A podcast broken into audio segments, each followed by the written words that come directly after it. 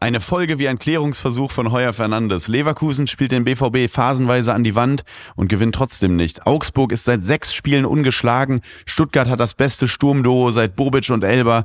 Dafür trifft Harry Kane diesen Spieltag mal nicht. Peinlich. Und das für 100 Millionen. Und die EM-Gegner der deutschen Nationalmannschaft stehen auch fest. Zum Glück spreche ich darüber nicht alleine, sondern mit der lieben und promovierten Turit Knag. Und dann ist auch noch Dennis Eitikin zu Gast. Keine Fehlentscheidung versprochen. Eine Folge, die mehr zu bieten hat als eine Schneeballschlacht an der Allianz Arena. Ach ja, und wir sind Weltmeister. Also, los geht's. Copper TS.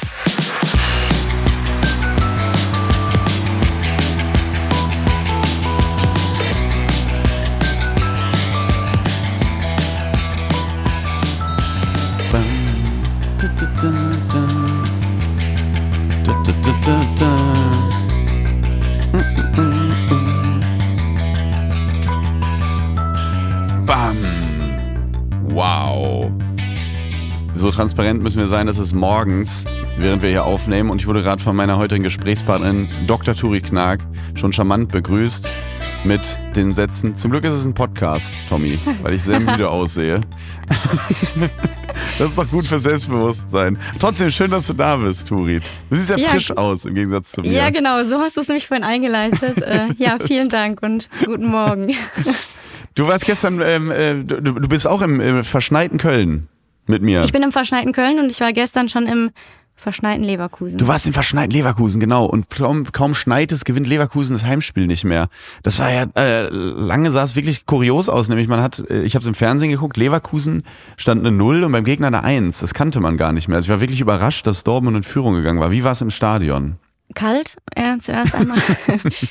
ja, nein, also ich habe hab jetzt das erste Mal dieses Jahr Leverkusen live gesehen und äh, ich fand schon beeindruckend, wie sie Fußball spielen. Es macht einfach sehr viel Spaß und ich muss sagen, es war am Ende, denke ich auch, äh, es wäre schon verdient gewesen, wenn Leverkusen den Sieg geholt hätte. Ähm, Das haben sie schon wieder ähm, sehr gut, sehr gut runtergespielt. Aber Dortmund, ähm, Dortmund-like hat gemauert. Ja. Das war schon, das fand ich schon, muss ich sagen, ein bisschen erschreckend, dass, dass Dortmund sich da wirklich aufs, aufs Verteidigen und aufs Mauern konzentriert hat. Ich weiß nicht, ob das ihr Anspruch ist, aber es hat äh, am Ende zum Auswärtspunkt gereicht. Ja, am Ende wäre es, am Ende ist es so ein typisches Spiel. Das hätte auch einfach komplett anders ausgehen können an anderen Tagen. Also da hätte es auch wirklich 3-4-1 ausgehen können für Leverkusen. Aber am Ende macht Füllkrug vielleicht sogar noch den, das, den Flugkopfball, Ja, das Tor. ja.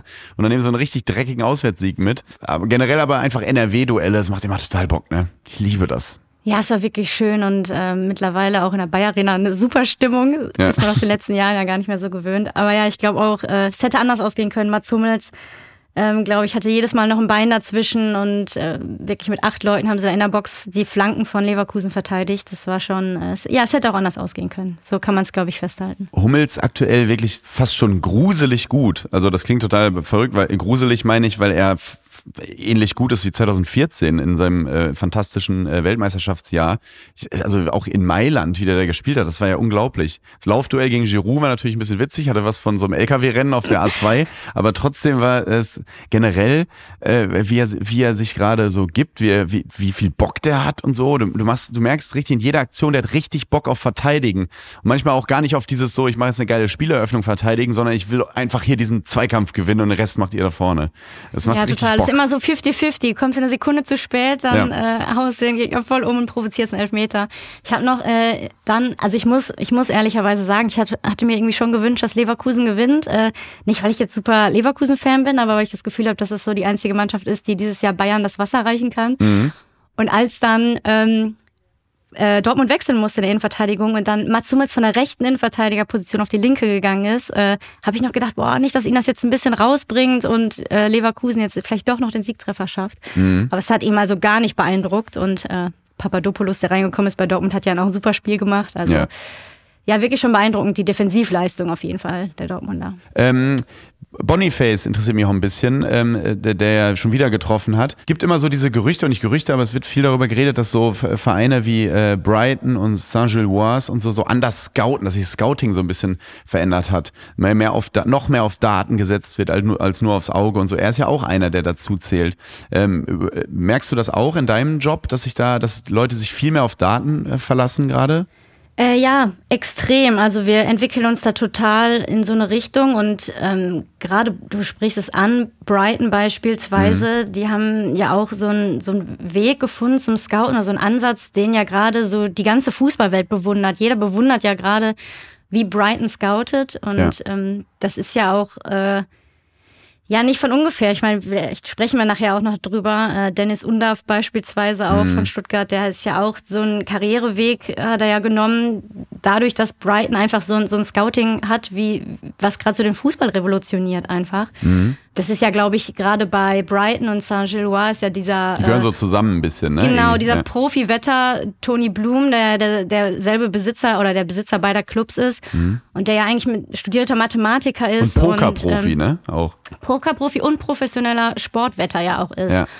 Und der ja eigentlich gerade mit seinen mathematischen Modellen und Algorithmen so den Wettmarkt quasi geschlagen hat und dadurch reich geworden ist und dann, glaube ich, so gedacht hat, ja, aber wenn ich den Wettmarkt schlagen kann, dann kann ich auch im Fußball mit Scouting eigentlich alle schlagen, weil ich dem Ganzen mit meinen mathematischen Modellen so voraus bin. Und das ist ein total spannendes Thema gerade, weil diese, diese Spieler werden eigentlich fast nur noch im ersten Moment nach Daten gescoutet. Mhm. Das heißt, ähm, Genau, da kommt ein Spieler, der ploppt dann plötzlich auf, weil die Algorithmen, weil die mathematischen Modelle ganz früh einen Trend erkennen, dass eine Mannschaft oder ein Spieler gerade ähm, ja eine Leistungskurve nach oben hat beispielsweise und so kommt Brighton dann auf Spieler, mhm. die bei anderen Vereinen noch gar nicht irgendwie auf dem Radar sind, weil sie so viel früher diesen Trend nach oben erkennen als andere Vereine und Pascal das hat Brighton Groß. ja, ja, ja, ist genau. dadurch Nationalspieler geworden. Das ist auch das ist verrückt. Genau, und Brighton hat das ja auch hier mit Mitoma, Caicedo, Alistair, ähm, McAllister, mhm. die aus Argentinien, Japan, Ecuador, glaube ich, kamen, ja gezeigt, wie man ganz früh Potenzial in Spielern erkennen kann, allein durch Datenscouting. Und das war ja dann bei beispielsweise in dem Fall bei Brighton, bei Dennis Undaff ja wahrscheinlich auch so. Er kam ja aus der dritten Liga von Meppen. Da mhm. haben sie in der dritten Liga in Deutschland anhand ihrer Daten sein Potenzial erkannt, haben ihn dann erstmal in diese Gruppe geholt, diese äh, Tony Bloom Gruppe, sage ich mal, dann zu Saint-Gilloise erstmal transferiert, weil du holst natürlich keinen Spieler aus der dritten Liga direkt in die Premier League, mhm. sondern dann kommt er erstmal in den, nächsten, äh, in den kleineren Verein der Gruppe, um sich da zu entwickeln, ja. um dann von da in den größten Verein transferiert zu werden. Und ich glaube, das ist auch so ja, da, da entwickelt sich der Fußball ja auch hin, dass es immer diese Multi-Club-Ownerships jetzt gibt, wo man Spieler dann von dem einen Club zu dem anderen transferiert. Und mhm. ähm, ja, Brighton zeigt auf jeden Fall gerade, wie dieses Datenscouting ähm, den Fußballmarkt revolutioniert. Und natürlich merke ich das auch in meiner Branche, klar, weil alle jetzt das Gefühl haben, oh Gott, wir müssen jetzt was mit Daten machen. Es ist immer so verrückt, wenn man dann wirklich sieht, dass das funktioniert, einfach auch als äh, plumper Fußballfan wie ich, dass ich dann letzte Saison sehe, wie Saint-Gilloise einfach die, die Europa League aufmischt ähm, oder, oder Brighton äh, einfach ähm, äh, Fünfter wird und plötzlich Europa League spielt und die Champions League Quali mitspielt und so weiter und das halt irgendwie auch hält. Ja. Und dann auch so Leute wie Moda Hut einfach verpflichtet, die dann aber auch manchmal nur von der Bank kommen oder gar nicht, weil die dann andere Spieler aus unteren Ligen dazu holen, die dann noch besser performen. Das ist schon kurios, was sich da jetzt gerade tut im Fußball. Nimmt dem Ganzen natürlich auch so ein bisschen den Charme wieder. Da äh, lege ich natürlich jetzt wieder den Finger in die Wunde, aber ähm, wenn es nur auf Daten basiert, aber am Ende sind es ja trotzdem dann Menschen, die auf dem Platz Entscheidungen treffen. Das, das finde ich dann immer noch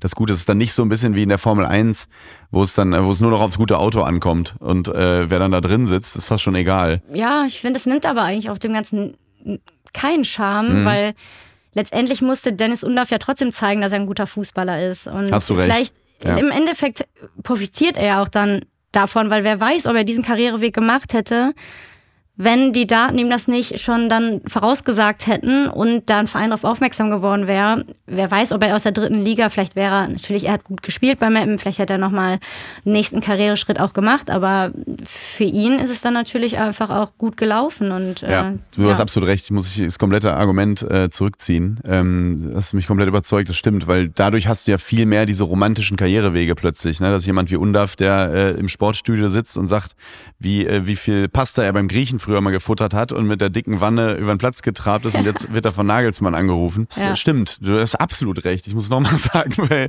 weil Boniface ist ja auch so ein Stürmer, der kommt aus dem Nix. Also ich hatte ihn dann auf dem Schirm, weil ich sehr viel Europa League letzte Saison geguckt habe, mhm. aber viele hatten ihn, glaube ich, nie auf dem Schirm und der ist direkt nicht irgendwie ja, ganz gut, der kann was werden, sondern er ist direkt besser als alle anderen. So, das ist, das ist so schön und neu irgendwie. Ähm, Und das, das gefällt mir ganz gut. Und dann äh, ist eine Frage der Zeit, wann, also so ähnlich wurde das ja schon mal verfilmt, aber eigentlich muss diese ganze Brighton, Saint-Gilloise, Poker-Geschichte äh, verfilmt werden. Das ist ja einfach so, das ist total spannend, was da passiert. Mo- Moneyball 2 meinst genau, du? ja, ja, ja, ja, total. Ja, ich finde es schön. Also ich finde es eine spannende Entwicklung. Klar, ähm, ja, natürlich spreche ich da auch aus meiner Branche raus. Ich beschäftige mich ja den ganzen Tag mit Daten, aber es ist schon spannend zu sehen, wo sich das hin entwickelt. Kommen wir mal zum äh, Schneeausfall. Also, ich will jetzt nicht äh, den Fehler machen und wie ganz viele Sportmedien immer nur über Bayern reden und selbst wenn sie nicht mal gespielt haben. Aber trotzdem finde ich es ganz witzig, dass dieses Spiel da ausgefallen ist gegen Union Berlin. Im absoluten Tiefschnee. Die Videos gingen viral von Thomas Müller oder Leon Goretzka aus dem Garten und so. Ich, obwohl ich das ja immer, ich liebe das ja. Auch jetzt, als gestern Augsburg gespielt hat, im Schneegestöber, dann dieser, äh, weiß jetzt gar nicht mehr, ob, ob sie damit gespielt haben, aber dieser orangene Ball und so. Ich vermisse das auch ein bisschen. Irgendwie gibt's das ja kaum noch. Hast du früher auch immer, hast du gerne, was war deine Lieblingswitterung, wenn du gespielt hast? Boah, ich würde sagen 16 Grad und Nieselregen. Fritz Walter. Ja. Ja, nicht zu kalt, aber so ein bisschen feuchter Platz, damit der äh, Ball gut rollt. Ja. Aber zu kalt ist auch, boah, eklig, vor allem wenn du aus der Halbzeit wieder rauskommst und erstmal so die ersten fünf Minuten, Eklig, ne? äh, ja, so frierst ohne Ende. Aber Bei mir ist die Sorge natürlich jetzt ähm, Union noch kein Spiel gemacht gegen äh, in der Bundesliga mit dem neuen, also mit dem neuen Trainer haben jetzt in der Champions League schon mit ihm gespielt, aber das würden wir, weil sie da schon raus sind, also zumindest aus der Champions League, will ich jetzt mal beiseite legen. Für mich als Gladbach-Fan ist es jetzt wieder bitter, weil das erste Spiel, das ist wie so, das ist immer diese selektive es schon mal Wahrnehmung. angesprochen, ja, ja, ich hab, genau. Habe ich es Ja. nicht sogar hier im Podcast ja, gesagt? ich glaube schon. Ich, glaub, dass wir, ja. ich wette, wenn Urs Fischer entlassen wird, wird das erste Bundesligaspiel ähm, äh, gegen Borussia Mönchengladbach ein Heimspiel sein, dann kriegen wir einen Arsch voll. So, dann äh, haben sie zum Glück, in Anführungszeichen, nicht falsch verstehen, lieber Urs Fischer, vorher entlassen. Dann dachte ich so, ah geil, dann verlieren sie vielleicht in München und kommen ein bisschen geknickt ins Heimspiel in Gladbach. Pustekuchen, fällt aus. Äh, Kachelmann macht mir einen Strich durch die Rechnung, es schneit und jetzt, äh, jetzt haben sie ihr erstes Heimspiel gegen uns und da habe ich immer ein bisschen Sorge vor. Was ist das eigentlich, dieser Trainereffekt? Ähm, äh, äh, da haben wir jetzt schon oft drüber geredet, wie das ist in der eigenen Mannschaft, aber hast du das, hattest du das auch oft in deiner Karriere, dass du gegen Mannschaften gespielt hast, die dann neue Trainerin oder neuen Trainer hatten und du denkst so, oh Leute, hätten wir sie nicht eine Woche vorher haben können, jetzt rennen die hier plötzlich wieder um ihr Leben und man hat einfach keinen Bock. Ja, ja, klar, weil du kennst das ja, äh, weißt ja selbst, wie es ist, wenn man selbst einen neuen Trainer hat, deswegen kannst du dich genau da hineinversetzen, wenn du gegen so ein Team spielst. Ja. Du weißt genau, oh mein Gott, jetzt will sich da jeder beweisen, jetzt rennen die alle irgendwie um ihr Leben, weil jeder seinen Stammplatz weiter garantiert haben möchte, den er vielleicht vorher hatte und der neue Trainer bringt da neuen frischen Wind rein und das äh, ja, nervt dich auch als gegnerische Mannschaft auf jeden Fall. Ja, total, ne? Das ist irgendwie. Ah, keine Ahnung, ich, ich bin, ich habe ein bisschen, ich habe ein bisschen Sorge. Ich habe ein bisschen Sorge, ehrlich gesagt. Obwohl Gladbach, ich war jetzt da äh, gegen Hoffenheim. Wir sind die erste Mannschaft, die äh, Hoffenheim zu Hause geschlagen hat. Komische Statistik, ne? Hoffenheim hat einfach, wo, wie kommt sowas denn zustande jetzt du als Datenchefin? Äh, dass einfach eine Mannschaft wie Hoffenheim auswärts gefühlt alles gewinnt und zu Hause dann aber äh, nicht so performt. Normal kennt man es ja umgekehrt. Ist das dann oft Zufall oder woran liegt sowas? Oder es ja Vielleicht äh, trägt Hoffenheim die Auswärtskulisse, die sie zu Hause nicht haben. Ich weiß, ich weiß es nicht. Das kann natürlich sein. Also das ist Ich wirklich kurios. es nicht. Nee. Schwierig zu sagen. Ja, manchmal ist das so. Ja, Ich glaube, manchmal ist ganz viel auch einfach Zufall, ehrlich gesagt. ja. Ist, ga- ist ganz viel Weiß ich nicht. Kön- kön- Könnte ich jetzt nicht erklären. Weiß ich auch nicht. Ja, aber war schon ein gutes Spiel. Äh, hat Spaß gemacht. Gladbach ähm, performt sich da so langsam wieder hoch. Schöner Heimsieg. Ähm, 2-1, ganz wichtiger Arbeitssieg, so dann äh, durchgesetzt. Auch gute Stimmung wieder. Erste Halbzeit richtig ähm, Kampf drin und so. Also ich hatte, äh, ich habe, ähm, gib's zu, vier Glühwein getrunken, aber in so einem To-Go-Becher. Das sah immer aus, wie ich Kaffee trinken in der Nordkurve. Ja. Ähm, aber irgendwann äh, trotzdem äh, hat mich mein Eindruck nicht getrübt. Wir haben da echt gut mitgehalten und dann äh, am Ende fand ich nicht unverdient, äh, unverdient gewonnen. Was ich krass finde, ist, wie der, krass der Trainerwechsel funktioniert bei Augsburg. Sechs Spiele in Folge jetzt ungeschlagen. Also gestern noch Frankfurt besiegt. Die sind jetzt Neunter äh, vor äh, Gladbach, einen hinter Freiburg und so. Also die haben aktuell überhaupt nichts mit unten zu tun. Das ist ja immer dieses Augsburg-Phänomen, ne? Dass du immer denkst, jetzt diese Saison müssen sie aber mal unten Mhm. Sind sie fällig, ja, ne? sind sie Ja. fällig. Und jetzt sind die schon wieder Neunter und Ja. gucken nach oben auf die Conference League. Das ist doch, das ist doch, wirklich, das ist doch völlig, völlig verrückt. Ja, so viel zum Thema neuer Trainereffekt, ne? Ja, ja.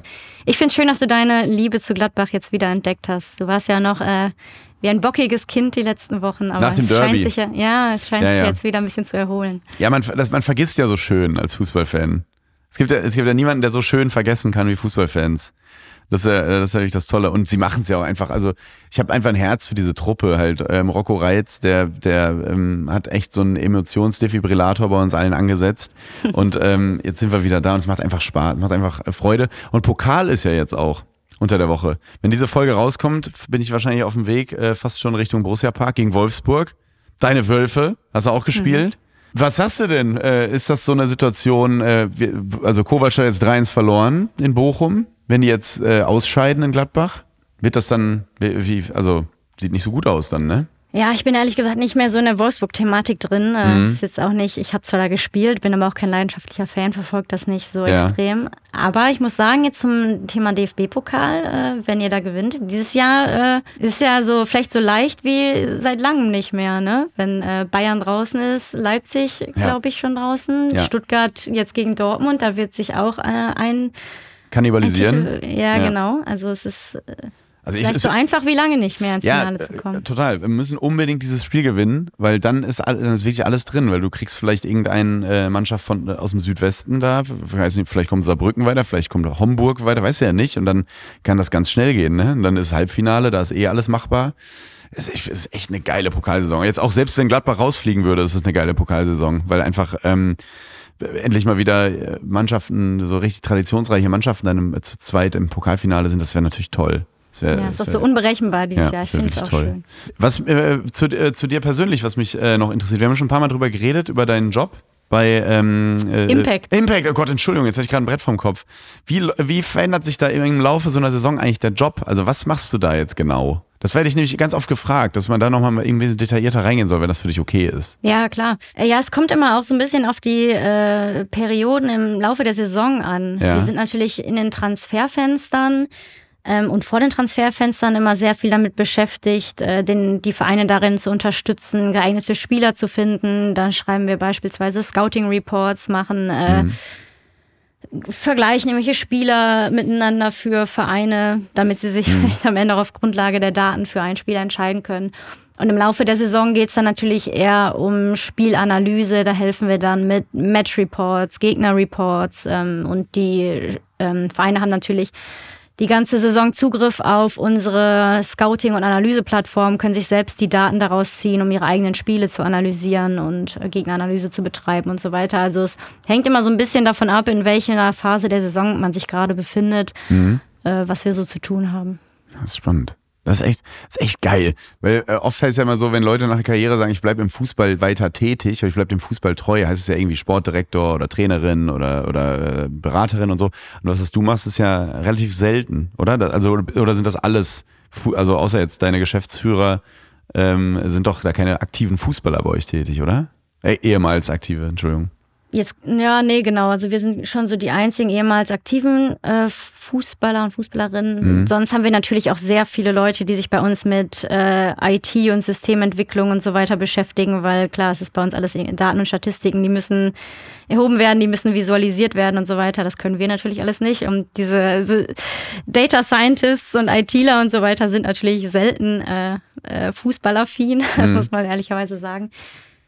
Nee, genau, sonst sind wir die einzigen ehemaligen Profis. Ähm, aber man sollte, glaube ich, schon eine gewisse Affinität zum Fußball haben, wenn man bei uns in der Firma arbeitet, weil man natürlich sich auch da hineinversetzen können muss, wie denkt ein Verein, was braucht ein Verein, mhm. was für Spieler braucht ein Verein und man muss natürlich da auch äh, gewisses Auge und Verständnis dafür haben, wie ähm, was Vereine für Spieler suchen beispielsweise. Jetzt haben wir ja eben schon äh, genau darüber geredet, was für Spieler Vereine suchen, über ähm, Dennis Undaff, der ja. ja, irgendwie so ein neues Phänomen dieser, diesem, dieses Ende der Hinrunde ist, würde ich es mal so nennen. Seit Mitte, Ende mhm. Hinrunde ist er irgendwie da, war im Sportstudio total sympathisch, wie so ein Kreisligaspieler, das meine ich im besten Sinne, äh, wie er sich da geäußert hat. Der kann das, glaube ich, gar nicht fassen, was gerade so mit ihm passiert. Und es gibt doch, es gibt einfach diese Saisons, oder? Wo du, wo du das, ist es Girassi, ist es äh, Undaf, wer spielt jetzt vorne, was macht er? Und dann stellt Hönes beide auf und beide treffen und das Spiel geht 2-0 aus. Das ist doch, also ich bin jetzt schon auch lang dabei als Fan. Man weiß einfach, es kommen auch wieder andere Zeiten, liebe Stuttgarter, so bescheuert das klingt. Aber was ist das in so Saisons? Das hattest du ja sicherlich auch oft erlebt. Egal, ob du jetzt bei Atletico, Arsenal, Wolfsburg, Leverkusen gespielt hast, bestimmt auch mal so eine Saison gehabt, wo einfach irgendwie alles klappt. Ja, man muss natürlich sagen, dass die beiden Stürmer erstmal gerade beide einen extremen Lauf haben, extrem gut drauf sind und deswegen ja. ist wahrscheinlich völlig klar und sicher war, oder also es ist einfach eine gute Idee, es beide spielen zu lassen. Warum nicht, wenn du zwei so treffsichere Spieler hast und vor allen Dingen Undaf, der ja auch gern dann mal so aus, als hängende Spitze oder Zehner spielen kann. Mhm. Das ergänzt sich natürlich ganz gut. Aber ich glaube auch trotzdem, dass nicht alles Zufall ist mhm. bei. Nein, nein, auf keinen Fall Zufall. Oh Gott, nein, bitte nicht. Das ist äh, top, was die da machen. Das ja, soll nicht so deswegen. rüberkommen. Das kommt vielleicht ja. vieles zusammen. Also ja. es ist einfach super Arbeit, die äh, da geleistet wird, in Verbindung mit Spielern, die vielleicht dann auch mal an ihrem Karrierepeak sind oder so die Saison ihres Lebens spielen. Und wenn das zusammenkommt, dann bist du plötzlich Dritter in der Bundesliga. Also äh, da kommt schon einiges zusammen. Ja, total. Also das soll bitte nicht so rüberkommen, als wäre das irgendwie Zufall oder Glück, auf gar keinen Fall. Ich hatte am Anfang das ja mal behauptet, da lag ich ja noch falsch, dass ich dachte, der Spielfall, der, die, die, der ähm, Spielplan ist, spielt auch sehr für Stuttgart in den ersten fünf Spieltagen. Ähm, aber mittlerweile haben sie mich da natürlich Lügen gestraft und performen ohne Ende. Ich glaube trotzdem, dass es auch viel damit zu tun hat, neben Scouting und geilem Trainer und so, aber auch mit dieser Euphorie durch die gewonnene Relegation, wie bei Gladbach damals ja. äh, nach, dem, nach der Bochum-Relegation, auch Vierter geworden sofort in der Saison danach, Champions League Quali. Ähm, weil du einfach, glaube ich, diese Restprozent, dass so ein Haufen zusammenwächst durch sowas, einmal durch die Scheiße geht, neben der ganzen tollen Qualität und tollen Leistung und tollem Trainer, kommt das, äh, gibt das nochmal die extra drei, vier Prozent, weil sich halt alle irgendwie mögen. Ja, ja, das stimmt. Aber vielleicht auch noch dazu kurz. Ähm, also es hat definitiv nicht mit der Relegation angefangen, sondern mhm. eigentlich hat der ganze Umschwung bei Stuttgart mit der Verpflichtung, das muss man wirklich sagen, das kann man aus den Daten und Statistiken komplett ablesen, ah, dass mit der Verpflichtung von Sebastian Hoeneß eigentlich dieser Umschwung begonnen hat. Das heißt, mhm.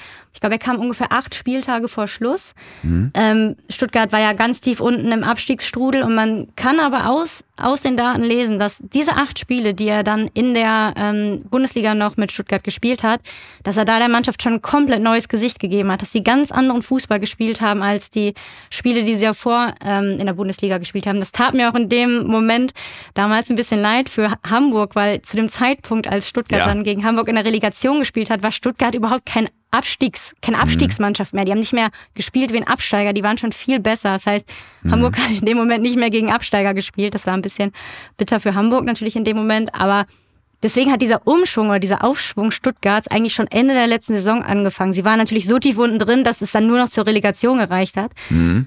Aber man muss sagen, dass Sebastian Hoeneß da, als er angefangen hat, direkt dem Team ein ganz anderes Gesicht gegeben hat. Sie direkt ganz anderen Fußball gespielt haben. Total, würde ich total mitgehen. Und, und was heißt, würde ich mitgeben? Die Daten geben es ja her. Du hast ja absolut die Argumente auf deiner Seite, sehe ich auch so. Glaube aber auch, dass einfach die Qualität der Mannschaft vorher auch schon eigentlich da war. Und da auch wieder der Vergleich zur Relegation von Gladbach.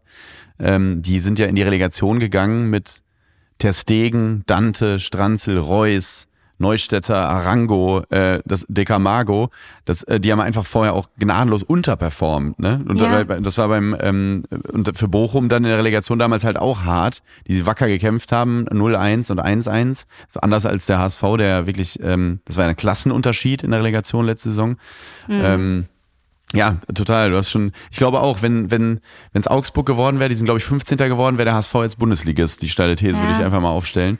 Es war ähm, wirklich, wirklich bitter, das muss ja. man, also aus Hamburger Sicht auf jeden Fall, ja. äh, weil sie dann eigentlich gegen wirklich einen guten Bundesligisten zu dem Zeitpunkt schon wieder gespielt haben. Und wie mhm. du schon sagst, das ist ja so, klar, der Sebastian Hönes hat dann das gleiche Spielermaterial, sag ich mal, wie, wie die äh, äh, Trainer davor, aber du siehst ja dann, was in der Mannschaft gesteckt hat, weil ähm, vielleicht nur mal so ein paar Sachen zu nennen, mhm. beispielsweise er hat einfach geschafft, die Offensive erstens so zu beleben, dass sie, also sie haben vor ihm im Schnitt 1,2 äh, Tore pro Spiel geschossen, mit ihm in den letzten acht Spielen dann plötzlich zwei Spiele, äh, zwei Tore pro Spiel und haben mhm. beispielsweise 25 Verteidiger der gegnerischen Mannschaft überspielen müssen, um ein Tor zu schießen. Vorher haben sie 50 Verteidiger der Gegner überspielen müssen, um ein Tor zu schießen. Das heißt, sie sind einfach mit ihm viel torgefährlicher geworden, haben viel besser den Ball in die gefährlichen Räume gebracht, die Chancen dann viel besser genutzt und das heißt, er hat der Mannschaft dann einfach in dem Sinne vielleicht so dieses Leben wieder eingehaucht, was, was vorher nicht da war, seine Spielidee reingebracht, äh,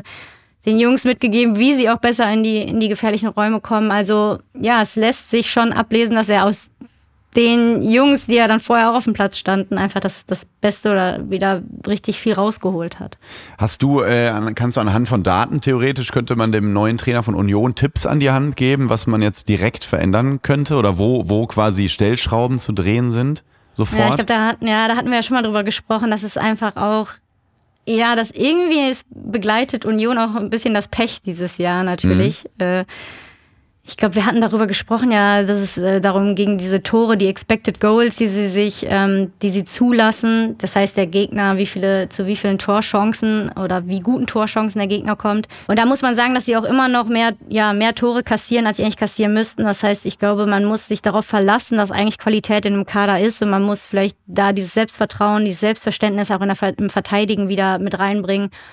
Und nach vorne muss man natürlich wieder ein bisschen torgefälliger werden. Ich finde es schwierig jetzt zu sagen, was da im Speziellen passieren muss, weil ich glaube, da geht es einfach viel um Selbstvertrauen, viel um dieses äh, Selbstverständnis, dass wir gehen auf den Platz, wir haben eine Chance und wir machen ein Tor. Das muss man irgendwie wieder ins Rollen kriegen und irgendwie wieder den, den Spielern ähm, einflößen. Ich ja, schwierig wie, aber irgendwie, irgendwie am, muss er es schaffen. Am besten in zwei Wochen bitte erst. Ja, genau. du, äh, kennst du ähm, Marie-Louise Ether eigentlich privat, die Co oder, oder beruflich die Co-Trainerin äh, von Union Berlin? Ja, wir, wir, kennen uns sehr gut. Wir sind äh, ein Jahrgang. Wir haben zusammen ähm, auch viel in den U-Nationalmannschaften gespielt. Also mhm. Also wir haben selber, also wir haben sehr viel zusammengespielt. Ähm, also wir kennen uns seit wir, glaube ich, 15 Jahre alt sind, ja. Hat man damals schon äh, gemerkt, dass sie die Qualitäten hat für, als Trainerin? Ja, ähm, klar, ist, also in dem Moment weiß es natürlich nicht, aber jetzt so rückblickend betrachtet muss man sagen, sie war schon Nee, also sie ist so eine Sechserin, Achterin, mhm. eine Mittelfeldstrategin schon immer gewesen. Kommandos als, also, ja. Genau, als, auch als Spielerin schon jemand, die das Spiel hat lesen können, die äh, sehr spielintelligent war. Also ich glaube, davon profitiert sie jetzt natürlich auch, dass sie als äh, Spielerin schon ja auch das gewisse Auge, das auf so taktisches Verständnis hatte, so die Taktgeberin auch auf dem Spielfeld war. Also jetzt im Nachhinein betrachtet, glaube ich, kein Wunder, dass sie diejenige von uns damals äh, mhm ist oder diejenige ist, die dann äh, diesen Weg eingeschlagen hat. Ähm, es war, glaube ich, schon abzusehen, muss man, muss man ehrlicherweise sagen. Was glaubst du, was sie für ein, äh, wenn sie jetzt Cheftrainerin wäre, was, was würde sie für ein Fußball spielen? Wofür steht sie? Kann man das sagen schon? Ja, finde ich, glaube ich, schwierig zu beurteilen, ja. ähm, weil sie ist natürlich auch noch sehr frisch im Geschäft, mhm. hat jetzt viel auch Jugend. Äh, sie war ja in, beim DFB, hat die äh, weibliche Jugendnationalmannschaft gemacht, hat in Bremen schon die männliche Jugend trainiert, jetzt in ähm, bei Union Berlin hat jetzt natürlich war noch viel im Jugendfußball unterwegs, hat dann schon so für auch für offensives Spiel gestanden. Ähm, Natürlich auch beim DFB, bei den Mädels, da bist du natürlich auch äh, in meiner Favoritenrolle, spielst du vielleicht auch offensiveren Fußball. Deswegen vielleicht, ich weiß gar nicht, ob sie schon so ihren Stil entwickelt hat, deswegen mhm. sie ist jetzt auch noch nicht so lange im Geschäft. Ich kann vielleicht auch ein bisschen Werbung in eigener Sache machen. Ich habe ja auch äh, Klar. Podcast Female View und Football. Da haben ja. wir Marie-Louise Ether vor ein paar Monaten mal interviewt. Also wer da mehr über sie erfahren möchte, ihren Weg und wie sie dahin gekommen ist, gerne mal reinhören. Sehr gut, ja. Ja, also ich bin, ich finde es total spannend und ich finde, ich glaube, sie ist eine richtig gute Trainerin und ich finde, es war überfällig, dass mal eine Frau da an der Seitenlinie steht und ich denke, dass sie ihren Weg machen wird, weil sie ist, sie ist wirklich gut. Und wer weiß, vielleicht hat er der neue, ich wünsche ihm nicht, aber vielleicht hat der neue Union-Trainer irgendwann mal so eine kleine Grippe Anfang äh, Frühjahr und dann sehen wir das erste Mal eine äh, als Cheftrainerin, äh, Cheftrainer ja. auf der Bank. Ich glaube, diese Saison ist es soweit. Ich kann es mir irgendwie gut vorstellen. Ja, ich würde mich freuen. Ich bin, äh, bin gespannt. Und nun Werbung. Ich habe ein neues Lieblingstier. Ich sag's wie es ist. Früher war es der Hund, ganz klassisch, dann das Wombat und so. Mittlerweile ist es der Raccoon. Finde ich ein sehr cooler englischer Begriff. Und Raccoon auf Deutsch ist der Waschbär. Ich mag Waschbären. Die haben irgendwie so einen, so einen eigenen Humor, die wissen, was gut ist und, und, sind eigentlich immer so unbewusst ganz witzige Tiere. Ich mag die irgendwie sehr gerne und deswegen verstehe ich auch meinen heutigen Werbepartner Simon Mobile, dass sie sich den Waschbären als Testimonial ausgesucht haben. Und falls ihr nicht ganz zufrieden seid mit eurem Mobilfunktarif, dann guck doch mal, was Simon Mobile für dich hat. Simon Mobile bietet den perfekten Mobilfunkvertrag mit viel Datenvolumen zum günstigen Preis. Ne? Deswegen Waschbär, der will von dem guten Zeug genug haben. So. Und da gibt es einfach viel Datenvolumen zum günstigen Preis. Da greift der Waschbär zu. Und wer jetzt einen Vertrag bei Simon Mobile abschließt, bekommt zunächst einmal 100 Gigabyte Datenvolumen für die ersten 12 Monate geschenkt. Einfach so. Ansonsten gibt es 12, 17 oder 27 Gigabyte Datenvolumen ab 8,99 Euro im Monat, die monatlich flexibel gewechselt werden können. Weitere Vorteile von Simon Mobile, und das ist für mich extrem wichtig, weil ich immer so risikoavers bin, man kann monatlich kündigen. Man ist halt nicht so in diesem fetten Vertrag direkt am Bein, sondern kann sagen, nee, das war mir irgendwie, das war doch nicht so meins, kündige ich jetzt und dann ist es auch vorbei. Es gibt Top-Netzqualität inklusive kostenlosem 5G AllNet Flat gibt's auch und Wi-Fi Calling sind natürlich sowieso dabei. Und für alle Neuen, für alle Neuen, wer jetzt auf Sim on Mobile oder in der App mit dem Code COPPA2 abschließt, bekommt für die ersten zwölf Monate monatlich zwei Gigabyte geschenkt. Aber Achtung, das Angebot ist nur bis zum 13. Mai 2024 gültig. Alle weiteren Infos gibt's auf simon.link slash copper und wie immer in den Show Notes. Und jetzt, liebe Freunde, geht es weiter mit Copa TS. Ey, hast du ganz kurz, damit das nicht untergeht, wir sind ja, ich habe es eben schon äh, suffisant zu Beginn gesagt, wir sind ja Weltmeister. Das will ich nochmal ganz kurz ansprechen, bevor wir jetzt eh gleich mal ganz kurz über die Nationalmannschaft sprechen. Ähm, das war total witzig, weil das Spiel, das Elfmeterschießen im Finale gegen Frankreich, der U17, fand statt kurz bevor die Bundesliga angepfiffen wurde. Ich glaube, so 15.20 Uhr haben wir dann das finale Ding reingemacht. Und wir standen dann mit, äh, mit so 20 Leuten um ein Handy rum vor der Nordkurve. Und wir müssen jetzt rein, wir müssen rein. oder 15 Uhr, 15 Uhr 10 oder so, ich weiß nicht mehr. Ähm, und haben noch diese Elfmeterschießen und dann haben wir da schon gejubelt. Das war irgendwie cool. Und Gladbach hat das auch draußen auf so einer Großbildleinwand gezeigt. Es war richtig schön, wie das äh, ganze Land irgendwie sich so mit diesen jungen Kerls freut, von denen man, wenn man ehrlich ist, ja kaum jemand kannte mit Namen. Ähm, ja. Aber es ist einfach so, weil das ist so unverstellter Fußball, ne? Das ist so, so unverbraucht und herrlich, wie die sich gefreut haben und nachher diese Interviews, so wir kennen uns schon seit wir zwei sind und jetzt haben wir das Ding gewonnen und so. Das ist so schön. Ich freue mich Ja, ich habe so. auch, ähm, ich habe das Finale, ich saß im Auto, ich war gerade unterwegs und bin dann fürs Elfmeterschießen rechts rangefahren. Geil, ja. Das Elfmeterschießen, wahrscheinlich werden wir in Jahren noch drüber sprechen. Und wo hast du damals das 17 Finale Elfmeterschießen geguckt? Äh, nee, ich fand auch die Interviews echt toll und da hat man wirklich auch noch gesehen, das sind halt wirklich Jungs, ne? Ja, ja, voll. Also es ist wirklich noch total ehrlich noch, die haben noch keine Medienschulung gehabt. Nee. Das ist wirklich, die, die sagen noch das, was ihnen durch den Kopf geht. Fand ich auch sehr erfrischend. Entgegen also aller. Gen Z ähm, ähm, Geraune auch überhaupt nicht Social Media affin. Wenn man so sich manche Accounts anguckt von denen, die machen so gar nichts. Ja, aber ein paar, paar TikTok-Tänze habe ich ja, schon gesehen. das schon, das, das natürlich, das natürlich. Aber ich glaube so die, so die, die Millennial-Generation, die an den Gen Zs kratzt, so Lewandowski und solche Leute, die sind bei TikTok wesentlich unangenehmer und äh, wesentlich aktiver. Ich glaube irgendwie, ich bin ja eh Gen Z-Fan, so die soll, wir sollen mal aufhören mit dem Gebäsche. Das sind schon gute Menschen, die daran wachsen. Und ähm, das ist das ist äh, echt eine coole Mannschaft. Das hat mir total, total Freude gemacht. Und ähm, ja. ja, tut auch einfach mal so der, der DFB-Seele, glaube ich, ganz gut, dass da mal jemand, ach krass, man kann ja auch K.O. spielen, weiterkommen. Wie? Man kann einen Pokal gewinnen, das ist ja unglaublich. ähm, das, das tut, glaube ich, ganz gut. Ja, und man, man wirft der Gen Z ja immer vor, sie könnten nicht mehr arbeiten. Äh, Ja. aber ich glaube, den Jungs äh, kann man das nicht absprechen, dass sie nicht äh, ihr Leben auf dem Platz gelassen haben und Laufbereitschaft, Zweikampfbereitschaft bis zum Ende auf den Platz äh, gebracht haben. Also und zudem noch gute Fußballer sind. Und das finde ich nämlich extrem, weil gerade nach dem Europameisterschaftstitel, da haben auch noch ganz viele Experten gesagt und ähm, ich weiß es auch, weil wir sitzen ja natürlich auch an der Quelle, sprechen mit den Vereinen und eigentlich wird diesem deutschen Jugendfußball ist in den letzten Jahren sehr wenig zugetraut worden. Es ist sehr wenig in der U17, U19 Bundesliga gescoutet worden, weil immer gesagt wurde, ach, da sind eh keine Talente, wir haben eh keine guten Spieler. Und dann haben die Jungs die Europameisterschaft gewonnen, ja im Sommer. Da hieß es auch noch, ja, gut, haben sie jetzt gewonnen, waren aber auch körperlich ganz gut. Die sind nicht, sind keine guten Fußballer, haben einfach gekämpft bis zum Umfallen. Ja, jetzt sind sie Weltmeister geworden.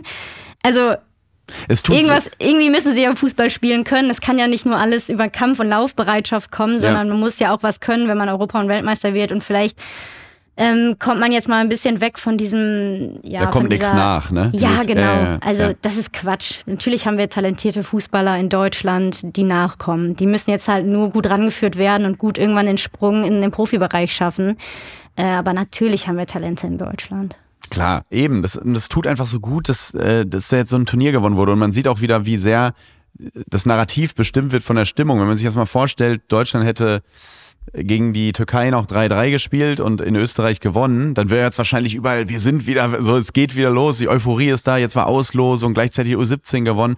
Jetzt haben sie die beiden Spiele halt nicht gewonnen, ich weiß, ich habe keine Argumente, aber daran sieht man immer, wie äh, auch so zwei Testspieler oder wie wenig einfach davon abhängt. ne? Wir reden ja von Kindern, in Anführungszeichen Teenagern, die gerade ein Turnier gewonnen haben und alle sind so plötzlich, ah, vielleicht ist da doch, äh, ist doch ganz gute Jugendarbeit und so. Das ist, das ist wirklich immer ein bisschen, bisschen schön und absurd und lustig zugleich und auch berechtigt irgendwie, weil es sind ja Talente da. Ähm, ich fand den Satz von Horst Rubesch jetzt bezüglich der Leistung der ähm, Frauennationalmannschaft so cool. Den kann man auf alles anwenden, was jetzt, finde ich, deutsche Fußballmannschaften angeht. Nämlich sinngemäß hat er gesagt, ich paraphrasiere jetzt, äh, bei unserer Qualität ergibt es keinen Sinn, dass wir Spiele verlieren. Das hat er, glaube ich, über die Frauennationalmannschaft gesagt, irgendwie so. Und das Ja, finde ich ist irgendwie einer cool. seiner, Standard, seiner, seiner Standardsprüche, muss Ach, man sagen. verdammt. Verdammt. Ja. Mich, wie so ein Fahrlehrer, der immer die gleichen Sprüche macht. Wenn man Ja, zum genau. ersten Mal hört, denkt man, ach, wie cool, beim zehnten Mal. Ja. Ja. okay, weil mich hat's noch abgeholt, weil das stimmt, auch wenn man jetzt mal das auf die Nagelsmann-Mannschaft abwälzt, diesen Spruch, es stimmt halt. Bei der Qualität eigentlich, das ist auch das, was mich an Ilkay Gündoğan gestört hat, an seiner Aussage nach dem Japan-Spiel, dass er sagte, vielleicht müssen wir akzeptieren, dass wir nicht mehr so gut sind denkt man, ja, als Kollektiv hat er vielleicht recht, aber wenn du dir die einzelnen Spieler anguckst, die spielen alle bei Top-Vereinen und das stimmt halt einfach nicht. Also man kann das eher als Individuum, als, als Kollektiv vielleicht ja, da bin ich einfach nicht fach, fachkundig genug, was Fußballtaktik angeht, aber als Individuen an sich sind das nur Weltklasse-Spieler, alle. Ähm, Und ähm, dann, dann greift dieser Rubesch-Satz, Satz, finde ich, es ergibt bei unserer Qualität keinen Sinn, dass wir gegen Türkei und Österreich verlieren unter uns. Ja. So, Ja, ja. Und, ähm, und daran muss man dann arbeiten. Und wenn das keinen Sinn ergibt, dann gibt es also eine Möglichkeit, das äh, hinzukriegen und daran muss jetzt gearbeitet werden. Ja, auf jeden Fall. Also, aber ja, witzig, dass, weil das hat er schon damals immer gesagt, als er schon mal Nationaltrainer war. Aber äh, da steckt auch so viel drin und wie du schon sagst, das ist so richtig. Klar muss man gute Individuen immer noch in ein gutes Kollektiv zusammenführen und äh, gute Einzelspieler ergeben nicht gleich eine gute Mannschaft, sondern da gehört natürlich noch mehr zu, auch dass, dass Positionen ähm, so besetzt sind, dass sie gut miteinander harmonieren beispielsweise. Aber wie du schon sagst, ich weiß nicht, ob wir jetzt tendenziell mit den Spielern, die wir haben in der deutschen Nationalmannschaft, vielleicht an Titelanwärter sind, aber so wie wir uns im Moment präsentieren, genau, macht es keinen Sinn. Also da Nee. sind wir auf jeden Fall zu gut für. Und die Gruppe, die jetzt ausgelost wurde, da in dem, in dem nach, dem- nach dem Gestöhner, in dem Swingerclub Elbphilharmonie da in Hamburg, ähm, die ist ja eigentlich machbar. Also Schottland, Ungarn, Schweiz. Es ist natürlich, es gibt keine Kleinen mehr, da greift Betty Vogts wieder. Lustiger, dass er es als sehr kleiner Mensch gesagt hat. Das fand ich damals schon witzig, als ich klein war. Aber es ist ja wirklich so. Also die Schotten, da spielt der Großteil in der Premier League. Die Ungarn, ich habe mich äh, letztens mit Felix Groß getroffen. Der sagte zu mir, achte auf die Ungarn bei der EM. Die, die sieht er, die schätzt er richtig hoch ein. Und die Schweiz, habe ich auch mit Fabian Scher drüber geredet, hat es für mich noch nie Sinn ergeben, dass sie nie besonders weit kommen, weil die eigentlich Top-Spieler haben, die überall in den großen Ligen spielen. Also es ist trotzdem gefährlich, aber da greift wieder Horst Rubesch. Wir müssen das Ding, also wir müssen die, wir sind schon die beste Mannschaft in der Gruppe, so und ähm, deswegen musst du da äh, mit sieben Punkten durchmarschieren, finde ich. Ja, also ich finde, äh, ich meine, die gleiche Diskussion haben wir auch vor der WM geführt. Da haben wir auch gesagt, Japan, Spanien, Costa Rica äh, Ja, ist machbar und ich, ich finde, wir sind schon an einem Punkt angekommen, wo wir äh, auch bescheiden sein müssen. äh, total, wirklich total. Auch, auch sehen müssen, wo wir gerade stehen und wie wir die letzten ein, zwei Jahre spielen. Und ich finde, diese, diese, ehrlicherweise muss ich sagen, diese Gruppe finde ich richtig gefährlich. Mhm. Weil du hast eigentlich da, jede Mannschaft kann jede Mannschaft schlagen, würde ich Ja. jetzt erstmal sagen. Und das ist ja erstmal gefährlich, weil du dann keine Mannschaft hast, die so abgeschlagen äh, als Vierte ausscheidet, sondern ja, am Ende reichen ja vielleicht vier Punkte nicht, um weiterzukommen. Also ich finde, es ist eine sehr gefährliche Gruppe, sage ich mal. Ja. Ähm, Ja, du weißt ja auch, was die Ungarn fanmäßig mitbringen werden. Ja. Ähm, die Schotten werden wahrscheinlich äh, die deutschen Fans in München niedersingen, kannst du auch von ausgehen. Also es wird halt sehr, es wird eine krasse Stimmung natürlich überall äh, sein. Und ja, das stimmt schon. Und du hast ja, das, Berti Vogts hat diesen Satz, finde ich, ein bisschen zu früh gesagt. Mittlerweile gilt das halt wirklich. Du siehst ja auch an der Performance von Luxemburg während der Europameisterschaftsqualifikation. Die hatten es ja auch fast gepackt. Ähm, das, Luxemburg hat ja früher immer so zehn Stück bekommen in den Quali-Spielen oder acht oder sieben. Das heißt, ne, ich war ja beim Spiel Irland gegen Griechenland und dann gehst du mal in die Mannschaft rein und guckst mal, ach guck mal, die spielen alle mindestens englische zweite Liga, englische oder Premier League oder zumindest Genau. bei Celtic oder sowas ähm, oder in Schottland ähm, oder sonst wo. Das ist schon top. Oder und auch Ja, Nord Fußball, Nordmazedonien und so. Das Ja. sind, die spielen ja überall in guten Ligen und ähm, spielen Genau. auf, äh, trainieren auf höchster Ebene. Das heißt, wenn du einen schlechten Tag hast, ähm, zocken können alle. Das heißt, äh, ich finde auch die EM zu gewinnen ist ja viel schwieriger als die WM zu gewinnen, weil du du hast ja so du hast ja eine so hohe Qualität. Das ist äh, Ja, eine größere Breite auch einfach in den Mannschaften. Aber ja, es ist es einfach, genau wie du sagst. Das, äh, mittlerweile Fußball ist so international, selbst wenn du aus einem kleinen Land kommst, du spielst ja auch nicht mehr in dem Land. Also der, die Nationalmannschaft ist ja schon lange kein Abbild mehr der äh, heimischen Liga, weil es einfach mittlerweile so international ist. Du hast ja in ja, jeder, jeder Spieler spielt irgendwie gerade in der Liga, in der es ihm passt. Also du hast jetzt nicht, dass nur noch Italiener, nur Italiener in Italien spielen, spielt ja kaum mehr Engländer in England so gefühlt. Also dadurch, dass der Fußball so international ist, ähm, ja, können auch kleine Länder ihre, ihre Spieler also in gute Ligen schicken sozusagen mhm. und ähm, profitieren dann in der Nationalmannschaft davon. Ja, aber spannend. Aber ja, die EM ist traditionell, das muss man sagen, immer natürlich schwieriger zu spielen als eine WM. Zum, vor allen Dingen in der Gruppenphase. Voll. Und ich habe gestern halt äh, Liverpool geschaut gegen Fulham und du siehst dann, ähm, du siehst dann so ein Jaboschlei, und denkst du, klar, wenn der einmal frei ist äh, und es steht 0-0 lange gegen Deutschland, der knallt das Ding einfach mal aufs Tor und der geht in den Winkel. Das, das, das ist es scheißegal, ob das Ungarn ist. Das ist ein Spieler von Liverpool, der das genau. Ding einfach in die Maschen knallt. Ja. Und dann steht es 0-1, dann mauern die und bei der EM 221 war es ja auch da waren die Ungarn noch nicht so gut und dann hat es auch nur zum 2 zu 2 gereicht, ähm, wo Goretzka noch so gejubelt hat vor der Kurve dann. Mhm. Ähm, du hast schon recht, es ist eine gefährliche Gruppe weil die Gruppe wieder jetzt so ein bisschen suggeriert, die müssen wir alle, wie ich ja auch gerade ein bisschen in diese Falle getappt bin, die müssen wir schon alle packen. Ähm, vielleicht wäre es für die Konzentration besser, wenn da so ein Spanien mit drin wäre oder ein, ein Italien oder so. Ne? Gut, Spanien geht jetzt nicht als Gruppenkopf, aber Italien zum Beispiel. Ja. Ähm, Stimmt schon. Aber so eine krasse Gruppe, ne? Spanien, Kroatien, Italien und Albanien. Ich weiß gar nicht, ich habe ich hab die Auslosung nicht gesehen. Ich habe mich im Nachhinein gefragt, wie diese Töpfe ähm, zustande gekommen sind, aus denen die ähm, Mannschaften gezogen wurden, weil ich finde mhm. schon Spanien, Kroatien, Italien wirklich ja. die letzten Jahre. Also wenn man sieht, äh, Italien, glaube ich, amtierender Europameister. Kroatien war gefühlt in jedem Finale der letzten Jahre, das es so gab. Ja. Spanien auch immer gut. Ich weiß es. Und Albanien äh, ja einer der Shootingstars als Truppe äh, Europas mit Zabaleta als äh, äh, Trainer mit zusammen mit ähm, Silvino. Äh, das ist schon, ist schon eine geile Truppe. Ich glaube, da freuen sich auch viele. Auch viele Fans werden die auch mitbringen. Also ich, ja. Es wird ein cooles Turnier. Ich freue mich total ja, auf diese EM, wirklich. Ähm, lass mich auch nicht verderben von den beiden Spielen jetzt gegen Österreich und Türkei. Scheiß drauf, haben wir eh vergessen, wenn es gegen Schottland angepfiffen wird wird. äh, eine Sache noch, ähm, äh, kurzer Blick in die zweite Liga. Hast du ähm, das Hamburg-Derby gesehen? Nein, aber ich habe das Tor gesehen. Verrückt, ne? Verrückt. Besser kann man nicht unter die Latte knallen, oder? Ja, ja. Ich will nicht wissen, wie oft er sich bei seinen Kollegen nachher bedankt hat, dass es noch zum 2-2 gereicht hat, der Heuer ja. Fernandes.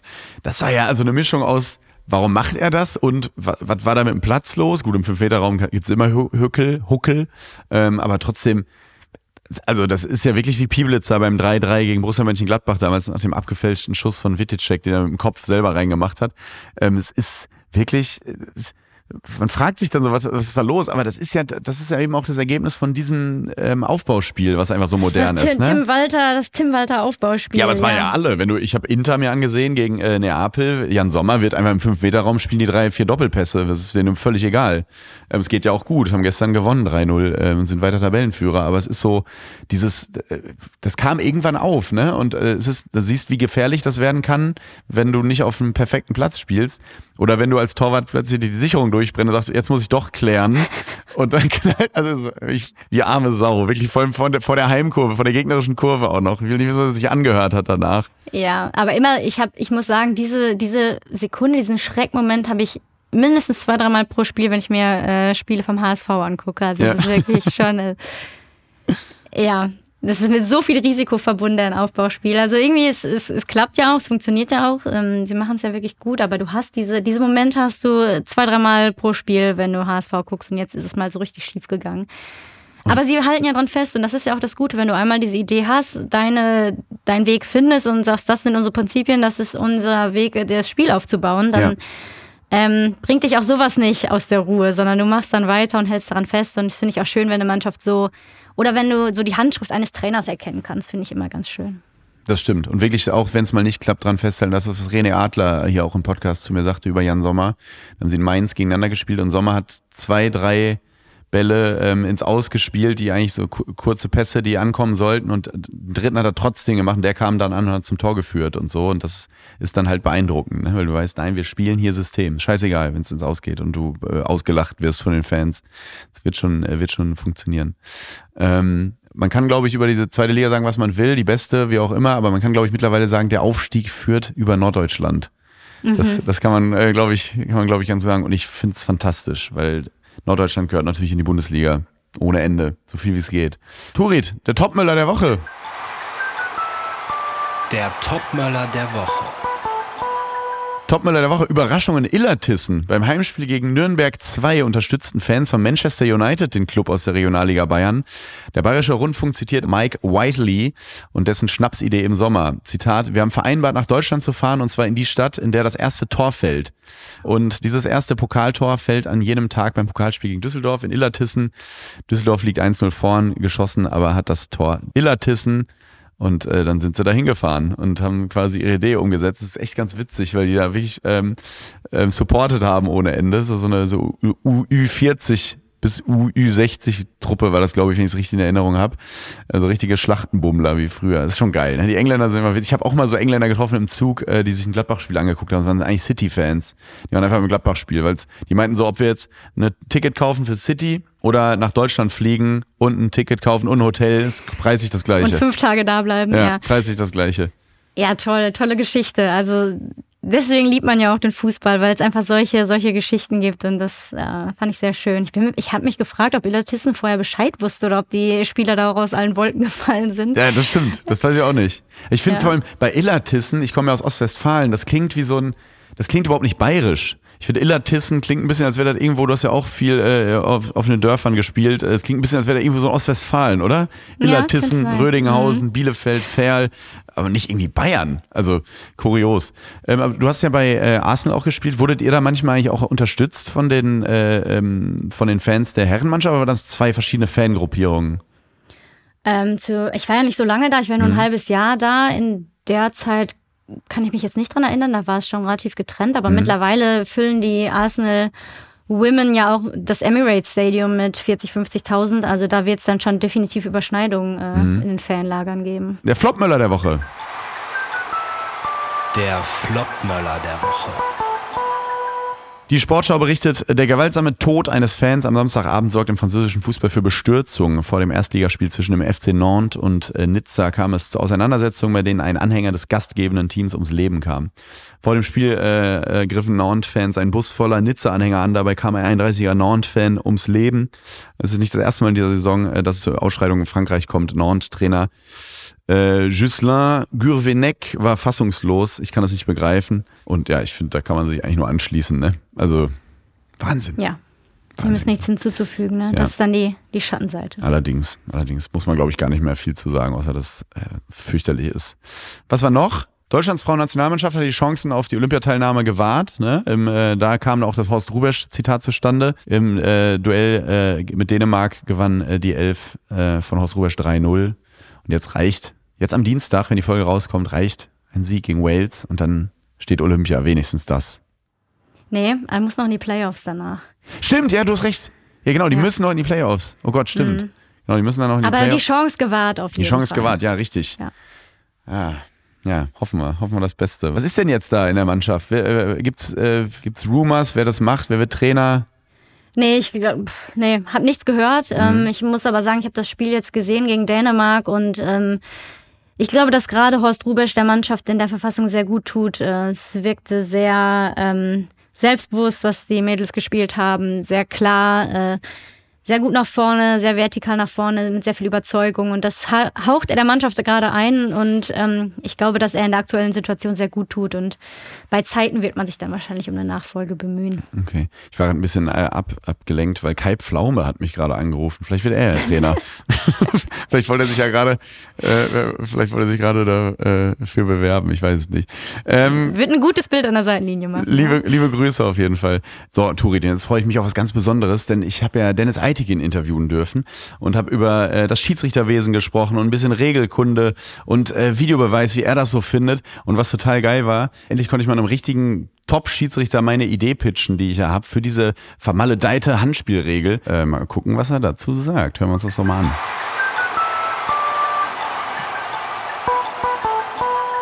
So, und dann freue ich mich jetzt hier, die, die Schiedsrichterlegende zu begrüßen. Äh, Dennis Eitikin, schön, dass du die Zeit genommen hast. Freut Hi. mich. Ja, hallo, grüß dich, Tommy. Gleich vorweg, du hast auch gepfiffen, aber diesmal zweite Liga, ne? Du hast, glaube ich, du hast Karlsruhe Ja. gegen, gegen ähm, äh, Äh? Rostock. Karlsruhe, Rostock, Karlsruhe gegen Rostock Rostock. hast du gepfiffen. 2 Ja, zu 2. Da frage genau. ich mich natürlich jetzt als Gladbach-Fan, Lars Stindl steht auf dem Platz, das Enfant Ja. terrible. Wenn der in einer eigenen Mannschaft ist, findest du ihn super. Aber wenn er beim Gegner ist, denkt man, oh Gott, der Stindl, der regt mich so auf. Wie ist denn der mittlerweile? Hat man, kriegt man den in den Griff als Schiri? Also ich, ich sag mal so, mit Lars komme ich ja im, schon immer gut zurecht. Ähm, Aber das war gestern schon witzig. Äh, Beim Einlaufen habe ich ihm gesagt, Mensch, was für eine große Ehre, mal ihm beim KSC zu pfeifen und nicht in Gladbach. Und dann hat er schon gesagt, ja, aber du, ich bin wesentlich ruhiger geworden. Also der ist, ähm, ja, der ist also es sind die, die, die Jungs sind ja alle mit, mit, also ich komme mit den meisten sehr gut zurecht und der Lars ist natürlich, äh, früher war er so ein bisschen, der hat schon mal so Zeichen gesetzt, ne, was so Fouls anbelangt, aber ähm, da ist er jetzt auch etwas entspannter. Stindl hat echt immer das gemacht, was man sich als Fan wünscht, wenn man so 0-2 zurückliegt und es sind aber noch so 30 Minuten, man hat theoretisch noch, theoretisch noch eine Chance, dann hat er wirklich, wie du schon sagst, einfach auch mal jemanden in der Mittelfeld völlig unnötig weggeflext, um die Mannschaft aufzuwecken. Das war immer toll. Ja, ja, aber ich, ich fand es immer sympathisch. Äh, tatsächlich, äh, er hat es auch immer danach auch zugegeben. Ey, ich muss Zeichen setzen. Hat er das, das hat er dann auch immer gesagt. Also das, das ist ja wenigstens äh, dann ehrlich.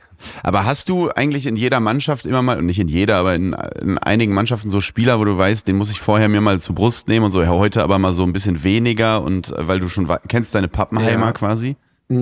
Nee, also du musst dir vorstellen, äh, manche Menschen oder manche Spieler werden ja so vorverurteilt im Sinne von, der ist immer so und so, der ist immer so und so. Und ähm, ich versuche ja immer, den emotionalen Zustand des Spielers in dem Moment zu bewerten. Weil du musst dir vorstellen, es gibt Spieler, von denen sagt man, die sind, die, also die, die, die grätschen ständig oder machen ständig Fouls etc. Aber es gibt Tage, da sind sie überhaupt nicht so. Und ähm, dann gibt's welche, die wollen sehr viel reden. Dann merke ich aber, der will heute an dem Tag nicht reden.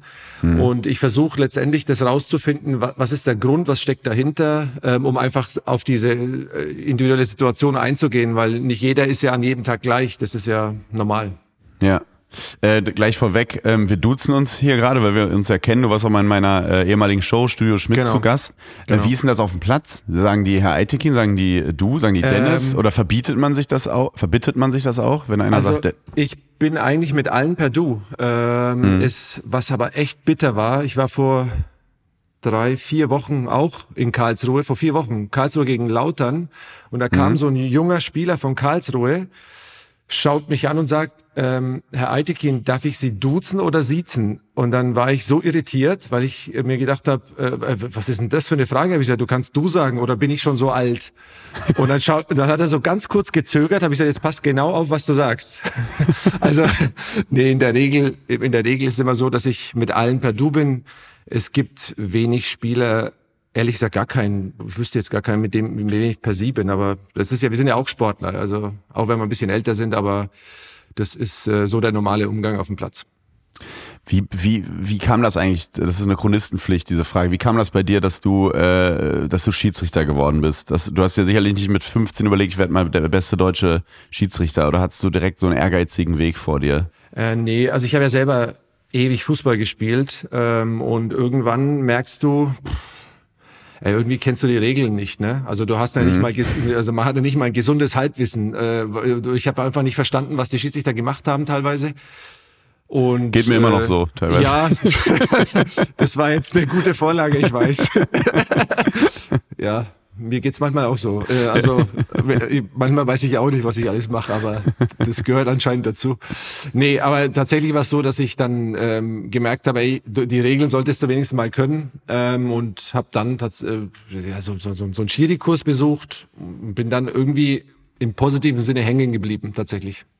Du hast ja, äh, wann hast du deine internationale Karriere beendet? Ähm, jetzt im letzten, also nicht jetzt, äh, vor eineinhalb Jahren, genau vor eineinhalb Jahren. Und als du noch äh, Champions League, Europa League äh, Ja. etc.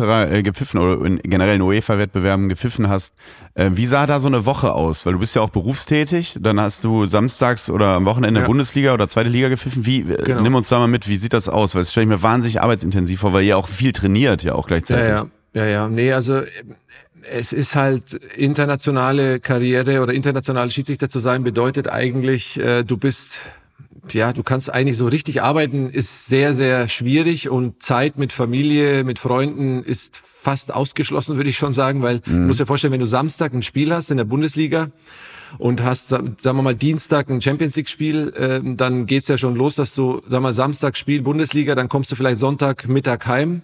Ja. Montag geht's dann schon wieder früh weg zum Spiel, ähm, hast dann ähm, vor Ort äh, eine Trainingseinheit. Am Dienstagabend hast du dann das Spiel. Dienstagnacht, irgendwann nach dem Spiel, kommst du völlig übermüdet um zwei Uhr ins Hotel, ähm, nach den ganzen Analysen etc und fliegst dann am Mittwoch nach Hause, bist komplett kaputt, also völlig übermüdet ähm, und hast dann eigentlich nur diesen Donnerstag zu Hause und Freitag geht's dann meistens schon wieder weiter zum, zum nächsten Spiel in der Bundesliga. Und ähm, das ist schon eine, eine, eine ja, also so, so von der von dieser dieser Reisestress. Also haben ja auch einige Trainer in letzter Zeit auch das geäußert in Interviews, dass dieser Reisestress, äh, der wird so extrem unterschätzt. Mhm. Und den haben wir Schiedsrichter natürlich auch. Und dir fehlen dann schon ein paar Prozent äh, in letzter Konsequenz äh, für die Spiele, die dann am Wochenende dann kommen. Jetzt muss ich mal eine ganz naive Frage stellen. Äh, ich komme, bin arbeite in der Medienbranche, da werden einem ja oft so Buchungen und sowas für, für Reisesituationen abgenommen, im Fußballern ja sowieso. Müsst ihr das ja. selber organisieren? Also musst du quasi, wenn du Montag dann sagst, ich muss morgen Atletico gegen Paris pfeifen, ja. äh, welchen Flug nehme ich da? Das ist völlig naiv gefragt. Oder macht das die UEFA dann alles? Nee, die UEFA macht das schon. Also die, die, die schlagen uns Flüge vor. Ähm, die Realität sieht aber schon so aus, dass du manchmal ganz bizarre Flugvorschläge bekommst. Da musst du, also. Über Baku nach Lissabon. ja, so ja. gefühlt ja. Und dann, dann musst du das dann natürlich äh, wieder korrigieren und Gegenvorschlag etc. Also es ist schon, äh, ver verbunden mit einem Aufwand und vor allem verbunden auch für das ganze Team. Also du musst, du kriegst ja als Schiedsrichter äh, bekommst du immer alle Flugvorschläge für ja. das ganze Team. Und dann hast du natürlich den einen oder anderen Kollegen, der dann mal sagt, ey, ich will aber nicht so fliegen. Und dann musst du wieder als der Verantwortliche des der UEFA zurückmelden. Also das ist schon eine gewisse Ach, Komplexität. Ja, ja. Lohnt sich das irgendwann nicht auch? Ich meine, ihr habt ja auch oder verdient ja auch gutes Geld da, da irgendwann tatsächlich mal auf ein Management. Gibt es Schiedsrichter mit Managern? Also ich sag mal so, alles, was so administrative Tätigkeiten anbelangt, wird das teilweise so gelöst, dass es dann in bestimmten Schiedsrichterteams wird dann der Assistent oder der vierte Offizielle dazu verdonnert. Kassenwart. ja, ja. So, so, ungefähr. Ja. Ähm, der das dann sozusagen ja, in die Hand nimmt, so ein bisschen koordiniert. Aber das muss dann jeder natürlich für sich selber wissen, ähm, weil da hat ja jeder dann seine eigenen individuellen Wünsche. Ne? Mhm. Was mich auch interessiert ist, ähm, der Fußball verändert sich ja so sehr, dass äh, Mannschaften ja völlig anders und, und unterschiedlich Fußball spielen. Ähm, wird man da auch in Taktik geschult im Sinne von, wenn du jetzt in Leverkusen pfeifst, bei deren Rock'n'Roll-Fußball gerade, ist ja natürlich was anderes als jetzt in, in Heidenheim oder in Darmstadt zu pfeifen. Äh, achtet man dann vorher auch die, auf die Taktik der Mannschaft, weil du natürlich auch anders laufen musst, weil du weißt, okay, Grimaldo hat den, Frimpong hat den Ball, jetzt wird so schnell umgeschaltet, Musiala, mhm. oh Gott, ich meine dein mhm. berühmter Spruch über Musiala. Mhm. Ähm, das ist ja was komplett anderes. Bereitet man sich als Schiedsrichter dann also auch auf die Taktik vor? Ja klar, also wir haben ja Tools, mit denen wir, mhm. also tatsächlich, ich kann mir ja fast äh, alle Standardsituationen, sämtliche Spielzüge äh, in so speziellen Tools angucken. Also ich kann mir die letzten äh, 15 Jahre Eckbälle von Borussia Mönchengladbach anschauen, ja. ja. Ähm, ich kann mir auch die Einwürfe anschauen, ich kann mir jedes, jeden Zweikampf angucken, aber auch eben diese taktische Ausrichtung. Und das machen wir natürlich, ähm, müssen wir auch machen, weil wir, sonst hast du gar keine Chance, da hinterherzukommen. Also äh, du musst halt wissen, was macht die Mannschaft, wenn sie den Ball erobert. Also es geht mhm. ja bei uns sehr stark um dieses Umschaltspiel. Weil sobald der Stürmer, äh, es ist ja mittlerweile dieses Hochgeschwindigkeitsfußball, äh, sobald der Stürmer den Ball verliert, teilweise schlägt er der, der Ball auf der anderen Seite in fünf, sechs Sekunden ein. Mhm. Und deswegen musst du diese nächste Aktion der Spieler antizipieren können. Und um das zu gewährleisten, haben wir halt die Tools, schauen uns diese, die ganze Situation genau an. Ähm, was machen die? Wie ist das Verhalten? Und ähm, das ist äh, mittlerweile, ich sag mal, Basics. Da macht man wahrscheinlich wirklich manchmal so Jokes, ne? wenn man in den Spielertunnel in der Halbzeit geht und sagt, Musiala oder Haaland hast du ja auch aufgepfiffen, Junge, mach, mach mal langsamer, ich komme nicht ja, mehr hinterher. Das ist, das ist Also das ist wirklich Wahnsinn. Also da sind, da sind ja, ich meine, äh, das ist ja auch durchgängig von der ersten bis zur dritten Liga, würde ich sagen, oder äh, auch jetzt, da sind ja immer Spieler dabei, wo du dir denkst, Wahnsinn, was ist denn das für eine, was ist denn das für ein Tempo? Mhm. Ähm, aber das ist letztendlich natürlich auch äh, am Ende dem Alter geschuldet, dass man mit 45 teilweise gegen Anfang 20-Jährige antreten muss.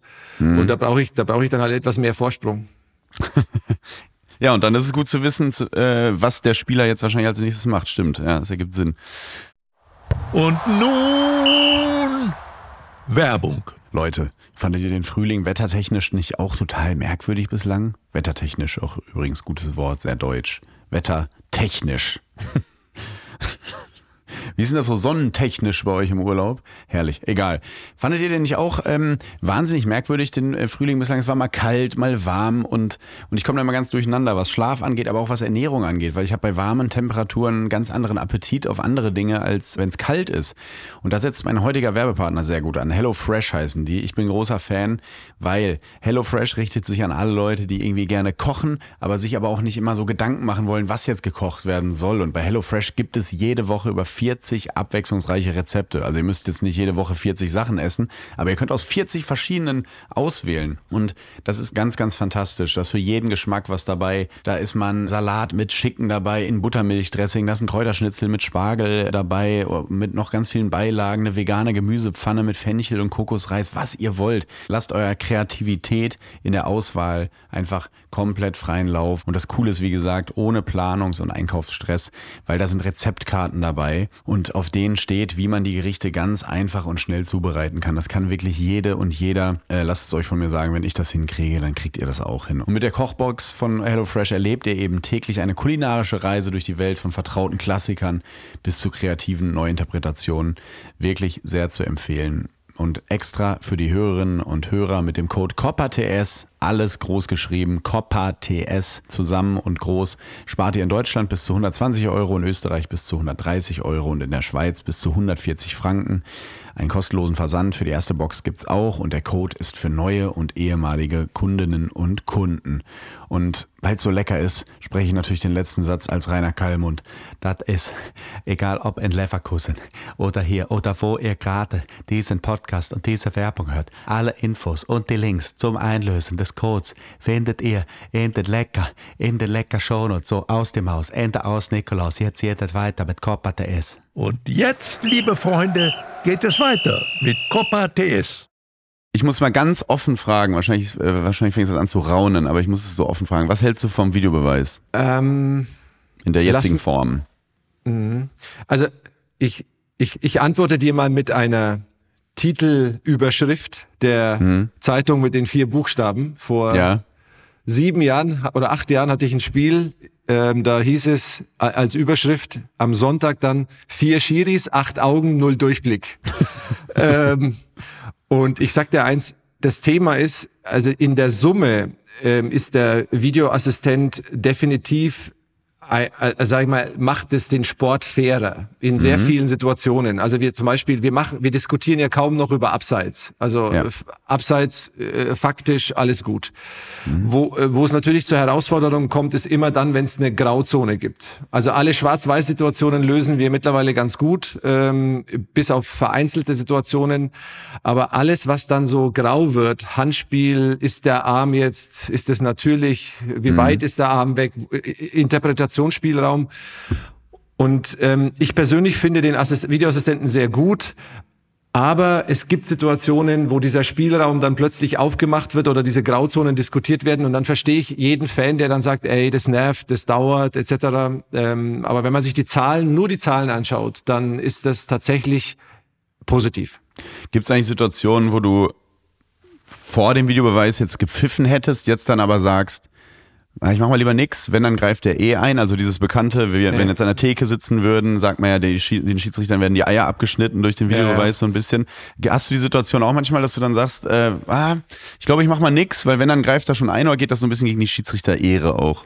Also es geht definitiv gegen die Schiedsrichter-Ehre, weil du musst dir vorstellen, wir stehen auf dem Platz, um Entscheidungen zu treffen und die das, die oberste Maxime für uns ist, die, die Entscheidung auf dem Platz richtig zu treffen. Mhm. Ähm, wenn ich Und das ist leider Gottes in manchen Situationen. Ich hatte letzte Woche wieder so eine Situation ähm, bei Hoffenheim gegen Mainz. Da kommen gefühlt sechs Beine ineinander und einer hat den anderen irgendwie getroffen. Also tatsächlich ja. zwei Verteidiger und der Stürmer kommen an, in einer äh, exakt derselben Sekunde Richtung Ball zusammen und ich habe ich habe zwar hingeschaut, aber du siehst halt sechs Beine und du weißt nicht, wer hat jetzt wen irgendwie erwischt.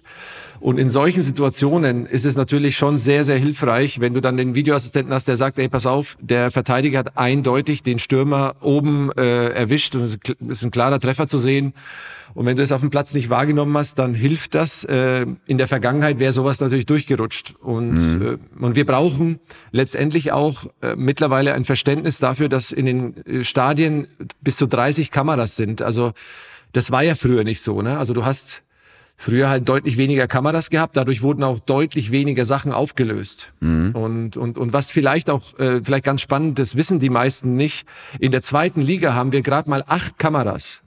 Und viele wundern sich, warum werden in der zweiten Liga bestimmte Sachen nicht so detailliert aufgelöst wie in der Bundesliga. In der Bundesliga habe ich 30 Kameras, in der zweiten Liga nur acht. Mhm. Und, und dann, dann wundern sich manche Fans und sagen, ey, wieso, sie, wieso, wieso hat es der Videoassistent nicht lösen können? Es ist aber tatsächlich so, es ist ein riesen Unterschied, ob du aus 30 Perspektiven eine Situation siehst oder eben aus acht. Mhm. Und das ist halt so die Herausforderung insgesamt. Es kann natürlich aber auch Situationen, es kann das auch verschlimmbessern, ne? Weil je mehr ja. Einstellungen, desto mehr findet man natürlich auch einen Kontakt, Richtig. oder? Also, Richtig. was ich jetzt mal so, so eine Kinderfrage stellen muss, seht ihr eigentlich auch in dem, in der Video-Area die nochmal die Situation in Echtgeschwindigkeit oder seht ihr immer nur die Zeitlupen? Nee, Weil das also, ist ja oft was ganz anderes, ne? Ja, absolut. Also ähm, ganz wichtig ist dabei, äh, wir haben ja ganz klar definierte Prozesse, aber eines der wichtigsten äh, Themen, die wir immer zum Schluss einer sogenannten Review, also wenn wir da draußen stehen und die Videos anschauen, was wir am Ende des Prozesses immer machen, ist in Normalgeschwindigkeit anschauen. Ah, okay. Ähm, ich mhm. ich lasse sogar mir am Anfang, wenn ich rauslaufe, dann sage ich immer zum, zum Videoassistenten, bitte zeig's mir erst in Realgeschwindigkeit. Okay. Dann schaue ich mir die, äh, die Slow-Mo an und am Ende lasse ich nochmal die Geschwindigkeit, die Normalgeschwindigkeit zeigen, damit du so ein wirklich ein Gefühl dafür bekommst, weil wie du absolut berechtigt sagst, diese Verlangsamung, äh, die irritiert völlig manchmal. Also mhm. du, da siehst du plötzlich, äh, da wird dann aus einer Mücke ein Elefant gemacht, bei Dritten zum Beispiel. Da denkst du dir, ja, so schlimm war das jetzt nicht. Mhm. Ähm, aber in der Wiederholung siehst du plötzlich ein Trefferbild, wo du denkst, boah, was ist denn das? Und das sind so, so die Themen, die, mit denen wir schon auch arbeiten und wo wir auch sensibel damit umgehen und trotzdem passieren eben Fehler. Genau, weil seitdem gibt es ja einfach diese, finde ich, furchtbare Formulierung, die gab es meiner Meinung nach vor dem Videobeweis nicht so in der Form, dieses, ja, hier sieht man, es kommt zum Kontakt. Dann denke ich mal so, ja, Leute, das ist ja eine Kontaktsportart. Also wenn du ja. jetzt in, mit, wie du sagst, 30 Kameras einen Zweikampf anguckst, natürlich kommt es da zum Kontakt. Das fand ja. ich immer so ein bisschen, das finde ich, das finde ich, nervt mich so ein bisschen. Hast du, hast du jetzt als Fan, wenn du zu Hause sitzt, Verbesserungsvorschläge? Die du äußern darfst jetzt, weil ich so bist jetzt ähm, ein bisschen befangen, aber ja, ich sag mal, ich ich habe zum Beispiel, ich persönlich habe kein Problem, wenn jetzt einer sagt, die führen die Challenge ein, ne? Also mhm. ich, also ich persönlich hätte damit überhaupt kein Problem. Du meinst äh, wie im Tennis, wie im Tennis, dass man, ja, äh, dass jede genau. Mannschaft zum Beispiel dreimal die Hand ja. heben kann und dann genau. gibt's zum Videobeweis, okay? Genau. Es ist halt eher die Frage, wollen das die Verantwortlichen? Weil du musst dir vorstellen, wenn du eine Challenge einführst, dann überträgst du die unter anderem die Verantwortung ja auch an Trainer äh, mhm. und an äh, vielleicht sogar, also ich glaube beim Hockey ist es ja so, dass sogar Spieler äh, ja, ja äh, eine Challenge anfordern können. Sobald du die Verantwortung verlagerst, weiß ich nicht, ob dann die Verantwortlichen oder die Leute damit auch umgehen wollen. Ja. Weil du musst dir vorstellen, stell dir mal vor, da sagt einer, der will eine Challenge, äh, die ist dann negativ, äh, das äh, geht, so, geht dann nicht so aus, wie er sich vorstellt, dann steht er vielleicht eher in der Zeitung anstatt der Schiri. Ich wollte gerade sagen, man muss immer, wenn man sowas fordert, muss man natürlich auch mal weiterdenken, was es bedeutet. Ne? Das bedeutet ja am Ende, dass zum Beispiel, wenn, er, wenn das äh, in der Macht des Trainers liegen würde, das wäre dann, wenn er eine Challenge nicht nimmt, und sie wäre aber zum Positiven für seine Mannschaft verlaufen, fühlt sich das für den Trainer an wie so ein Eigentor und verliert er unglaublich genau. an Autorität. Ähm, deswegen sehe ich das auch immer so, boah, das ist schon eine ordentliche Verantwortung, ne? Weil du, du mhm. sorgst ja quasi vielleicht für ein Tor von deiner Mannschaft als, als Trainer plötzlich. Das ja. würde den, den Fußball schon sehr revolutionieren. Ja. Was ich, also weil du gesagt hast, was gibt's für Verbesserungsvorschläge, äh, was ich cool fände, womit ich auch überhaupt kein Problem habe, die Entscheidung zu erklären im Stadion den Fans. Mhm. Weil ehr, ehrlicherweise alles, was dazu beiträgt, dass die Akzeptanz der Entscheidung äh, im Stadion auch, insbesondere im Stadion, ähm, äh, dass die Akzeptanz erhöht wird, das würde ich unterstützen. Und ich habe damit kein Problem, mich rauszustellen und zu sagen, also äh, keine Ahnung, äh, elf Meter wegen sonst was. Äh, also, zu, die, hm, ja. also wie beim American Football, dass du ja, quasi genau. über die Stadion-Atmo dann ja, genau. Ich okay. weiß nicht, da gibt's ja auch welche, die sagen, boah, ob das beim Fußball so cool ist, äh, wenn da dann plötzlich 60.000 Leute, vielleicht pfeifen die ja dann einen aus, etc. Hm. Aber es geht ja darum, dass wir die Transparenz reinbringen und wenn der Fernsehzuschauer äh, schneller die Info hat als der Zuschauer im Stadion, das finde ich schade. Ja. Ich glaube schon, dass dann alle zuhören würden, ehrlich gesagt. Ich glaube, dann, dann sind zu, ist jetzt nicht, als würde Bosshaus die Nationalhymne singen und alle pfeifen. Ich glaube, ich glaub, ich glaub, da werden schon, weil dann ist man zu neugierig. Danach oder wirst Hel du dann ausgepfiffen. Oder Helene Fischer. Helene ja. Fischer wurde ja auch ausgepfiffen. das stimmt. Und ich wollte sagen, zu vielen Leuten sprechen, dass äh, du bist ja auch DJ, das, äh, das sollte dir nicht so fremd sein. Ich glaube eh, dass du hier nur zugesagt hast, weil Paul Kalkbrenner schon hier war. Das ist ja, du bist ja ein großer Fan. Äh, ich bin entsetzt, dass, dass du mich da nicht eingeladen hast. Ich wäre überall hingereist. Ja. Ähm, ich hatte ja mal auch eine revolutionäre Idee, ähm, die dann, ähm, so arrogant muss ich sein, fast schon so ein bisschen viral ging, äh, was das Handspiel angeht. Weil wir reden ja eigentlich vor allem immer, wenn es um einen Videobeweis geht, viel über das Handspiel. Ja. Weil das Handspiel ja so, so absurd ist mittlerweile, weil es einfach keine richtige Linie gibt, so als Fan, wenn man sich das anguckt. Ähm, und da hatte ich ja, also um dir das jetzt nochmal zu pitchen, ähm, Fußball ist ja eine Sportart, die geht anderthalb Stunden und durchschnittlich werden zwei Punkte gemacht. Sehr, sehr wenig. Also das durchschnittliche Fußballspiel geht 1-1 aus. Wenn er jetzt das mit Basketball vergleicht oder, mhm. oder Tennis oder wie auch immer. Und es gibt trotzdem Situationen, wie zum Beispiel, du kriegst einen Ball an deinen abgestreck, abgestreckten Arm ähm, oder du bewegst dich irgendwie vom Tor weg und kriegst einen Ball an die Hand und so, eigentlich überhaupt keine Gefahr mhm. für ein Gegentor. Und trotzdem gibt es dafür als Sanktion nochmal bei einem Spiel, wo durchschnittlich zwei Punkte gemacht werden, einen ja. freien Schuss aus elf Metern. Ich finde einfach die Sanktion viel zu doll. Das ist so, als würde man beim Tennis jemandem für einen Fehler einen ganzen Satz schenken. Oder ja. zehn Freiwürfe beim Basketball oder so. Und da dachte ich immer, wir haben doch, ich bin auch kein Fan von ganz vielen Neuerungen und so, weil ich bin beim Fußball sehr konservativ. Lasst alles so, wie es ist eigentlich. Aber es gibt ja schon die Erfindung des indirekten Freistoßes. Das ist ja nichts mal irgendwas, wo man sagen würde, was ist das denn jetzt? Das kennen wir ja. Ja, und wir sehen es auch gerne. Die UEFA und FIFA haben ja immer Spaß an äh, mehr Action im Spiel. Warum gibt es dann bei diesen Situationen, wo es nicht ganz klar ist, ob es absolute Absicht ist, und absolute Absicht meine ich jetzt wie Suarez gegen Ghana oder so, dass er den Torwart mm. mimt oder irgendwie sonst mm. was. Warum gibt es da nicht oder, oder, oder wie, was hältst du von dieser Idee, dass es da dann in Zukunft einfach indirekten Freistoß gibt, statt direkt einen freien Schuss aus ja. elf Metern, was ich viel zu doll finde manchmal. Also ich sag dir eins, ich fände die Idee mega. Ja! Weil es ist so, also es ist definitiv so, weil du musst dir vorstellen, exakt was du gerade beschreibst. Ja. Insbesondere, wenn die Spieler weg vom Tor, also teilweise Richtung Auslinie, und dann kommt da so ein Handspiel, und dann ja. denkst du dir, boah, Alter, musst du da, also gibst du da jetzt, also ist das jetzt ein Elfmeterwürdiges Laut Regel Ding, ist es dann ja oft eine. Genau, und, und genau. du bist ja auch nur die Exekutive in dem Moment. Richtig, du willst ja, richtig. du willst ja Punkte machen und damit du auch das Finale pfeifen kannst, wie auch immer. Ja. ihr seid ja, ja, aber ihr, seid, ihr achtet ja auch auf Karriere, ja. ist ja logisch.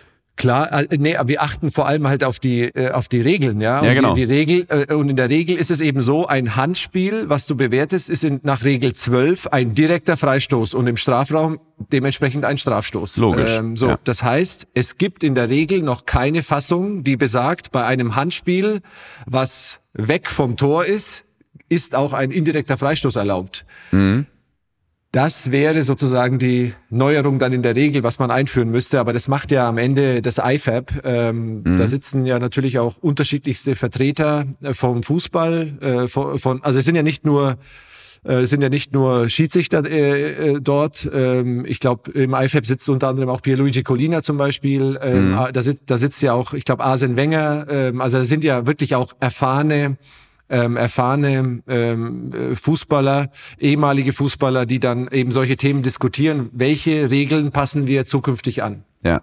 ja und da wäre es eigentlich das, cool. Ja. Vielleicht ja. kannst du ja mal da äh, so, so, so ein Kannst du mal einen Vorschlag machen? Ich werde nicht müde, das überall immer kundzutun und meine Reichweite dafür zu nutzen. Aber das ist, äh, das ist, wenn man sich vor allem jetzt auch so Paris gegen Newcastle, diese Situation, äh, da würde ich wahrscheinlich noch nicht mal indirekten Freischuss geben, aber das ist doch, also, weil meine Idee, wenn ich die so im privaten Bereich pitche, dann sagen die Leute immer, ja, aber dann musst du ja wieder erkennen können, was ist absolute Absicht und was ist so, aber das ist, das ist meiner Meinung nach zu erkennen. Ob du wirklich klar Handspiel machst oder wirklich den Ball an den, äh, den, Arm bisschen, den Arm ein bisschen abstreckst und, da, und deine die Körperfläche vergrößerst. Weil dann sehen wir zum Glück auch nicht mehr so, wahrscheinlich auch noch, aber nicht mal so doll, diese, diese unnatürliche Bewegung, dass so Innenverteidiger die Hände hinterm Rücken zusammengebunden haben, mhm. wie, wie so Geiseln. Also das ist doch furchtbar. Ja, ja.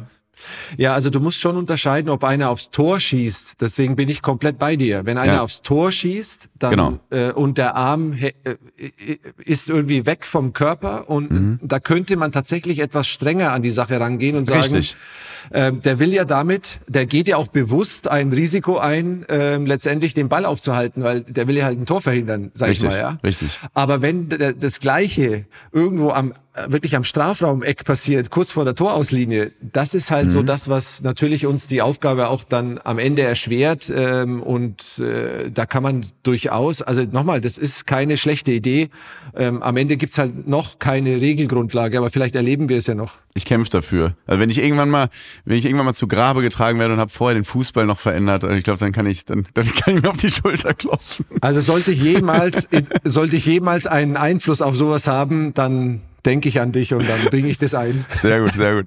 Äh, ich bin auch sehr überheblich, es muss bitte auch dann nach mir benannt werden, diese Regel. So, ähm, Dennis, ähm, was mich auch interessiert ist, achtest du eigentlich auf die Körpersprache bei Spielern, nachdem sie ein Tor gemacht haben, vielleicht ein vermeintliches Foul gemacht haben, um zu gucken, sag mal, war da nicht was? Und wenn der dann mhm. guckt wie so ein Lausbub, der gerade Bonbons geklaut hat, dass du dir das nochmal anguckst? Ähm, also du musst dir vorstellen, das Thema Körpersprache ist ganz, ganz elementar auch bei uns. Äh, also ich achte extrem darauf. Warum? Ähm, weil das Schöne ist, die Spieler können das nicht unterdrücken. Mhm. Also wenn du, du musst dir vorstellen, wenn bei uns zu Hause mein Sohn irgendwas verbrochen hat, ist die erste Reaktion, der schaut immer erstmal kurz mich an, um zu prüfen, ob der Alte es gesehen hat. Ist immer das Gleiche.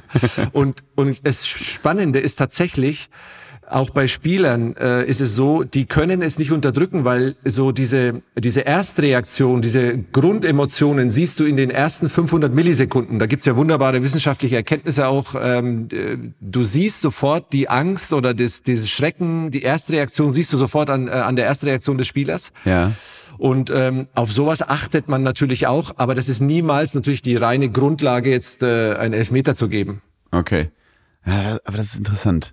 Aber ich könnte dir so viele Szenen zeigen, wo ja. du dich kaputt lachst. Ähm, da kannst du wirklich, da musst du gar kein Profi-Schiri sein, da würdest du automatisch Elfmeter entscheiden aufgrund der Gesamtsituation, weil die Reaktion so offensichtlich ist. Also die verraten sich da schon.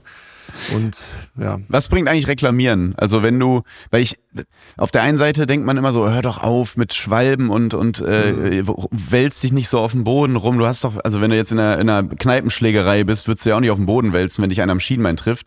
Trotzdem, ja. ich glaube, die bittere Erkenntnis ist, dass es trotzdem was bringt, würde ich jetzt einfach mal als These aufstellen. Wenn du, wenn du dich wälzt und fünf andere stürmen auf dich zu als Schiedsrichter, dann denkt man doch schon, ich, wahrscheinlich gucken wir es uns nochmal an, oder? Und mhm. Ja, kommt drauf an. Also es gibt schon ein Reklamieren und ein Reklamieren. Mhm. Es ist wirklich ein Unterschied. Manchmal hast du so fadenscheiniges Reklamieren, da merkst du schon, der glaubt ja selber nicht, was er gerade macht. Also der hebt so die so halbherzig die Hand und schaut dich so völlig, also wir heben jetzt mal die Hand mäßig an. Ähm, und dann gibt's schon Situationen, wo du merkst, oh, ich glaube, oh, da haben wir was verpasst. Ähm, und dann kommt so eine Reaktion ähm, und dann kommst du vielleicht kurz ins Grübeln, aber äh, die Grundlage ist ja immer eins.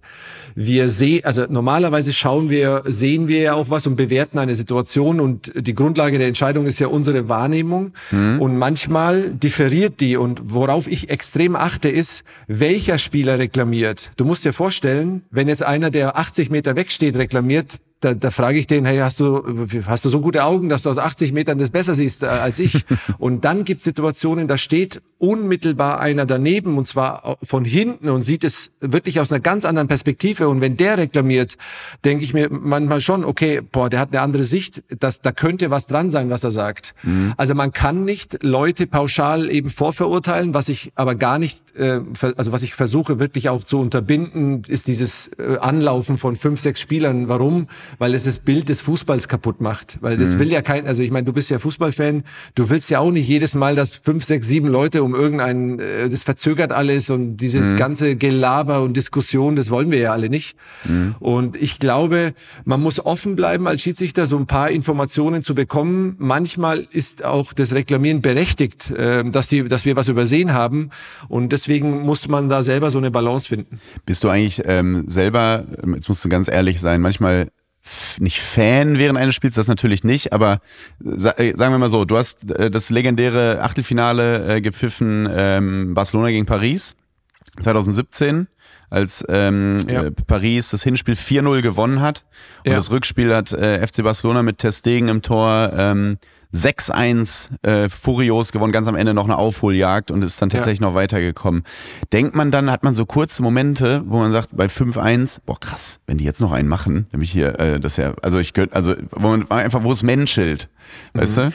Also Menscheln ja, aber jetzt in so konkreten Spielergebnissituationen, also so, so weit denkt man nicht als Schiedsrichter, dass man sagt, boah, äh, also man weiß sich der Verant also man weiß die Verantwortung, dass es, wenn jetzt, äh, egal in welchem Spiel, äh, wenn du, wenn du eine Entscheidung triffst, was du damit auslöst und äh, was passiert, wenn jetzt der ein Tor schießt oder wenn, wenn, wenn die, wenn die Mannschaft jetzt nochmal ein Tor schießt, das mhm. weiß man. Mhm. Aber, und ähm, das ist nochmal ein Unterschied zwischen dem Thema, was du angesprochen hast, Menschlichkeit und es ist halt so, wie soll ich jetzt sagen, mach, mach mal das Beispiel jetzt äh, Köln gegen Gladbach, Elfmeter, der, der Gladbacher Torhüter hält den Elfmeter, mhm. der, ich sage jetzt mal so, ähm, Danke, um dass die Wunder noch um mal es, aufreißt. Nee, um es, um es vorsichtig zu formulieren, der Elfmeter war jetzt nicht ganz so gut geschossen. Ja. Und das, das war jetzt äh, noch freundlich formuliert wahrscheinlich. Ja.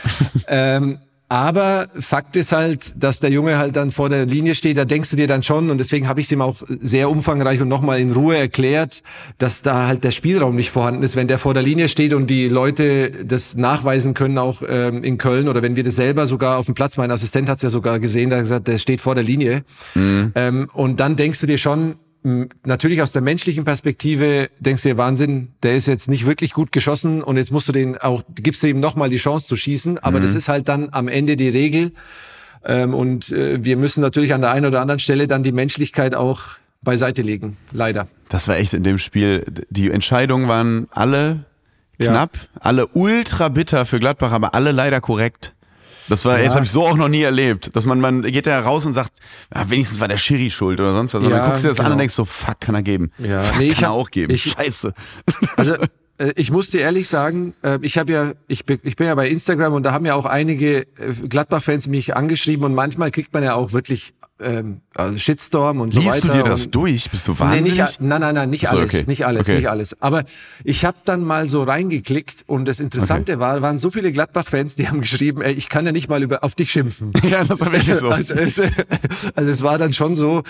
Ähm, wobei nochmal, wir wir wissen auch, dass wir dann, äh, dass das auch dazugehört, ähm, dass, dass, dass man auch einer mal seinen Frust äh, auf den Schiri dann abschiebt und so weiter. Das ist ja auch in Ordnung. Mhm. Es darf halt nur, das ist ja bei Spielern auch so, es darf halt nur nicht, äh, nur nicht äh, bestimmte Grenzen über, übersteigen. Und ich glaube, du hattest ja mit dem, war das nicht mit dem Chris, mit dem Chris Kramer, wo ihr auch über das Thema, was macht, was machen eigentlich Fans äh, mhm. äh, mit, mit, mit, mit Spielern, wenn die mhm. mal so auspfeifen. Und ich sagte, ich, ich spüre das sogar als Schiedsrichter auf dem Platz, wenn man, also wenn Fans die eigenen Mannschaften äh, auspfeifen, wie, wie die Jungs verunsichert werden. Das spüre mhm. ich sogar selber als Schiri. Ja. Und dann merkst du, oh, die sind jetzt unsicher, da musst du aufpassen, weil dann machen sie noch mehr Fehler. Hast du, wenn du als Schiri ausgepfiffen wirst, diese Olli Kahn, 60.000 sind äh, gegen dich, was Schöneres gibt's nicht Manier oder bleibst du einfach mhm. bei deiner Linie ganz cool? Also, dass du sagst, mhm. äh, äh, jetzt erst recht quasi. Nee, nee, nee also ich habe eher so die Wahrnehmung oder ich, ich filter das ganz gut oder ich kann das unterscheiden zwischen dem Thema, ich, ich sag mir immer, die haben nichts gegen mich persönlich. Also mhm. wenn die mich auspfeifen, denke ich mir, die haben was gegen meine Funktion, gegen meinen Schiedsrichterkluft oder eben letztendlich ja gegen die Funktion. Mhm. Aber ich, ich nehme es quasi nicht persönlich, äh, also einfach wirklich dieses, diese, diese Funktion äh, rauszuverlagern aus der Persönlichkeit Dennis Eitekin, weil sonst hältst du das ja nicht aus, weil da denkst, äh, wenn, wenn 50, 60.000 Leute dich auspfeifen, dann ähm, ist es manchmal nicht ganz so lustig. Das ist, glaube ich, auch der Grund, warum es so ein, nicht jetzt so ein Kult um dich gibt, aber warum du, glaube ich, so ein beliebter Schiri bist, weil du, ähm, so nehme ich das immer, war auch mit ein bisschen so ein Augenzwinker. Du merkst, das ist immer, das ist zwar unglaublich wichtig hier für alle, Sowohl für die Spieler als auch für die Fans. Aber es ist trotzdem noch ein Spiel. Das kommt bei dir immer so ein bisschen äh, rüber, dass du so ein bisschen Humor dir auch äh, bewahrst, ja. habe ich das Gefühl. Ja, also ich sag mal so, wenn wir den Spaß verlieren und wenn ich mit Spielern auf dem Platz kein mal mich mal einen Witz machen kann und mich austauschen kann, dann finde ich, ähm, dann dann ja, also man muss, man darf ja Spaß auch bei der Arbeit haben und dabei geht ja die Ernsthaftigkeit und die Vorbereitung in keinster Weise ist es ja, ich meine, ich laufe da 50, 60 Wochenkilometer mindestens pro Woche, um um um jede Woche halt leistungsfähig zu bleiben. Ähm, also wir betreiben schon einen hohen Aufwand und das mache ich auch, aber das Entscheidende ist ja, du darfst ja mal einen Witz machen mit einem Spieler oder wenn der mal so einen coolen Spruch rüberhaut, ähm, dann darf man auch mal kontern. Also das ist ja, äh, wenn, das nicht mehr erlaubt ist, dann weiß ich nicht, ob das dann äh, langfristig zum Erfolg führt, auch äh, zum äh, oder zu einer besseren Performance. Und nun Werbung. Leute, mir ist was Lustiges aufgefallen und zwar bei unseren Landsleuten, bei den Deutschen. Und zwar, wenn die im Urlaub sind, im Ausland und Englisch sprechen müssen und dann irgendwie nicht weiter wissen bezüglich Vokabeln, dass sie dann irgendwie immer so das überbrücken, so singend oder so. Ja, mit so komischen Geräuschen. Ich kann das schlecht erklären. Ich mach's mal vor. Und zwar, wir bleiben mal im Bereich Fußball. Da heißt es dann irgendwie so, yes, Germany is good äh, in football, but Netherlands, äh, äh. Dann machen die irgendwie immer so. Yes, äh, Inter, very good. Inter, very good. But Milan. Ist euch das auch schon mal aufgefallen? Ich finde das total lustig damit man in solchen Situationen nicht mehr singen muss oder so komische Geräusche von sich geben muss, empfehle ich Bubble. Das ist mein heutiger Werbepartner. Bubble, die Sprachlern-App. Ich bin großer Fan. Gerade jetzt vorm Urlaub, Leute. Nochmal was drauf schaffen, damit man irgendwie einen coolen Alltag haben kann im Urlaub. Egal ob in Italien, in Spanien, in England, in Frankreich, wo auch immer ihr Urlaub machen wollt. Mit Bubble habt ihr die preisgekrönte Sprachlern-App mit Sprachkursen für 14 Sprachen an der Hand. Und die Lektionen von Bubble behandeln alltagsrelevante Themen und enthalten kurze, realistische Dialoge direkt aus dem Leben. Und das Coole halt, so kann man, wie gesagt, das Gelernte direkt im echten Leben anwenden und muss nicht. Mm, mm, Spaghetti ist gut, but Pizza. Mm, und da kann man sich einfach gezielt auf mögliche Situationen oder Begegnungen auf Reisen eben vorbereiten. Und alle Lerninhalte werden von einem Team aus mehr als 200 Sprachexpertinnen und Experten erstellt. Und die Lektionen dauern circa 10 bis 15 Minuten nur und passen wirklich in jeden Terminkalender. Und ihr könnt eure Aussprache ab Tag 1 mit KI-gestützter Spracherkennungssoftware trainieren. Und ihr könnt aus einer Vielzahl von Lernmethoden wählen und so bleibt das Lernen eben abwechslungsreich und effektiv. Und extra für die Hörerinnen und Hörer meines Podcasts mit dem Code TOMMY, T-O-M-M-I, alles groß, zahlt ihr für sechs Monate und erhaltet zusätzlich weitere sechs Monate eures neuen Bubble-Abos geschenkt. Das gilt aber nicht für Bubble Live. Also, ihr zahlt für sechs Monate und lernt ein ganzes Jahr. Der Code ist bis zum 30.06.2024 gültig und einlösen könnt ihr den Code auf bubble.com slash Audio. Den Link und alle Infos findet ihr auch in den Show Notes. Und jetzt, liebe Freunde, geht es weiter mit Copa TS. Ich würde jetzt einfach mal tippen, die Top-Spieler, mit denen man am meisten so rumschäkern kann, sind äh, Thomas Müller und Mats Hummels, würde ich einfach mal behaupten. Ist das, gehst du da mit oder sind die eher, ist das, kommt mir das nur so vor? Ja, es gibt schon ein paar mehr. Also der Chris Kramer ist immer für einen coolen Spruch bereit. Also der mhm. spürt auch, der hat halt, ich meine, der hat halt auch echt Ahnung, äh, auch aus, aus, aus der, der hat halt so ein Gespür auch für den Schiedsrichter, dass der auch mal äh, so schon so ein paar Sachen reinruft, wo du dir denkst, hey cool. Mhm. Ähm, aber klar, Thomas Müller, ähm, Mats, das sind alles Leute, die natürlich äh, sehr umgänglich sind und die kennt man über die Jahre. Es gibt aber auch äh, ganz, viele äh, Spieler, äh, mit denen man echt Spaß haben kann auf dem Platz. Jetzt habe ich noch eine Frage, die äh, ein bisschen auf deine internationale Karriere abzielt. Du hast gefühlt in allen Stadien der Welt, vor allem in Europa halt gepfiffen. Wo ist denn so, wo ist die coolste Stimmung? Wo ist es oder wo macht es am meisten Spaß? Ist es äh, England, Enfield und sowas oder ist es doch der spanische eher äh, situationsbedingte ruhige Fußball in Madrid oder sowas oder auch vielleicht Deutschland? Nehmen wir Deutschland mal raus. Das ist vielleicht ja. einfacher für dich dann. Ich fand zum Beispiel das ähm, alte Atletico Madrid Stadion. Mhm. Äh, in, das, das, äh, das, war Wahnsinn. Also das, ich fand das ganz, ganz cool, so alt ehrwürdig. Äh, ich bin generell Fan eher von so älteren Stadien, weil ich einfach so den Eindruck habe, die Stadien werden immer, also die modernen Stadien äh, gleichen sich alle irgendwie. Mhm. Also jetzt gestern beim KSC, natürlich wunderschöne Arena, aber irgendwie ähm, Wenn du jetzt die Augen zumachst, dann weißt du teilweise vielleicht nicht, ob du jetzt, bist du jetzt in, also Augsburg in oder Mainz oder Duisburg. Duisburg, Mainz, also sind ja alles so ähnliche, äh, ähnlicher Stil. Ähm, äh, deswegen, ich erinnere mich so an Aachen zum Beispiel Tivoli. Das Ja, ist geil. halt Mhm. echt so, das war, oder, oder auch in Freiburg, das alte Stadion, das hatte, das hatte was. Also, da war ja so, der, der, der, der Rasen, also der, der war ja so leicht abschüssig. Ja. Äh, Da, da hatte ich auch die höchsten Geschwindigkeiten immer äh, bei den Laufauswertungen. äh, es ist leider nicht mehr der Fall. Bewahrt man sich so als Top-Schiri eigentlich so dieses, diese, diese Gedanken an dieses Privileg, geil, was ich alles sehen kann? Oder gibt es irgendwann Momente, wo du sagst, boah, fuck, jetzt hat mich, äh, hat mich der Verband wieder angesetzt.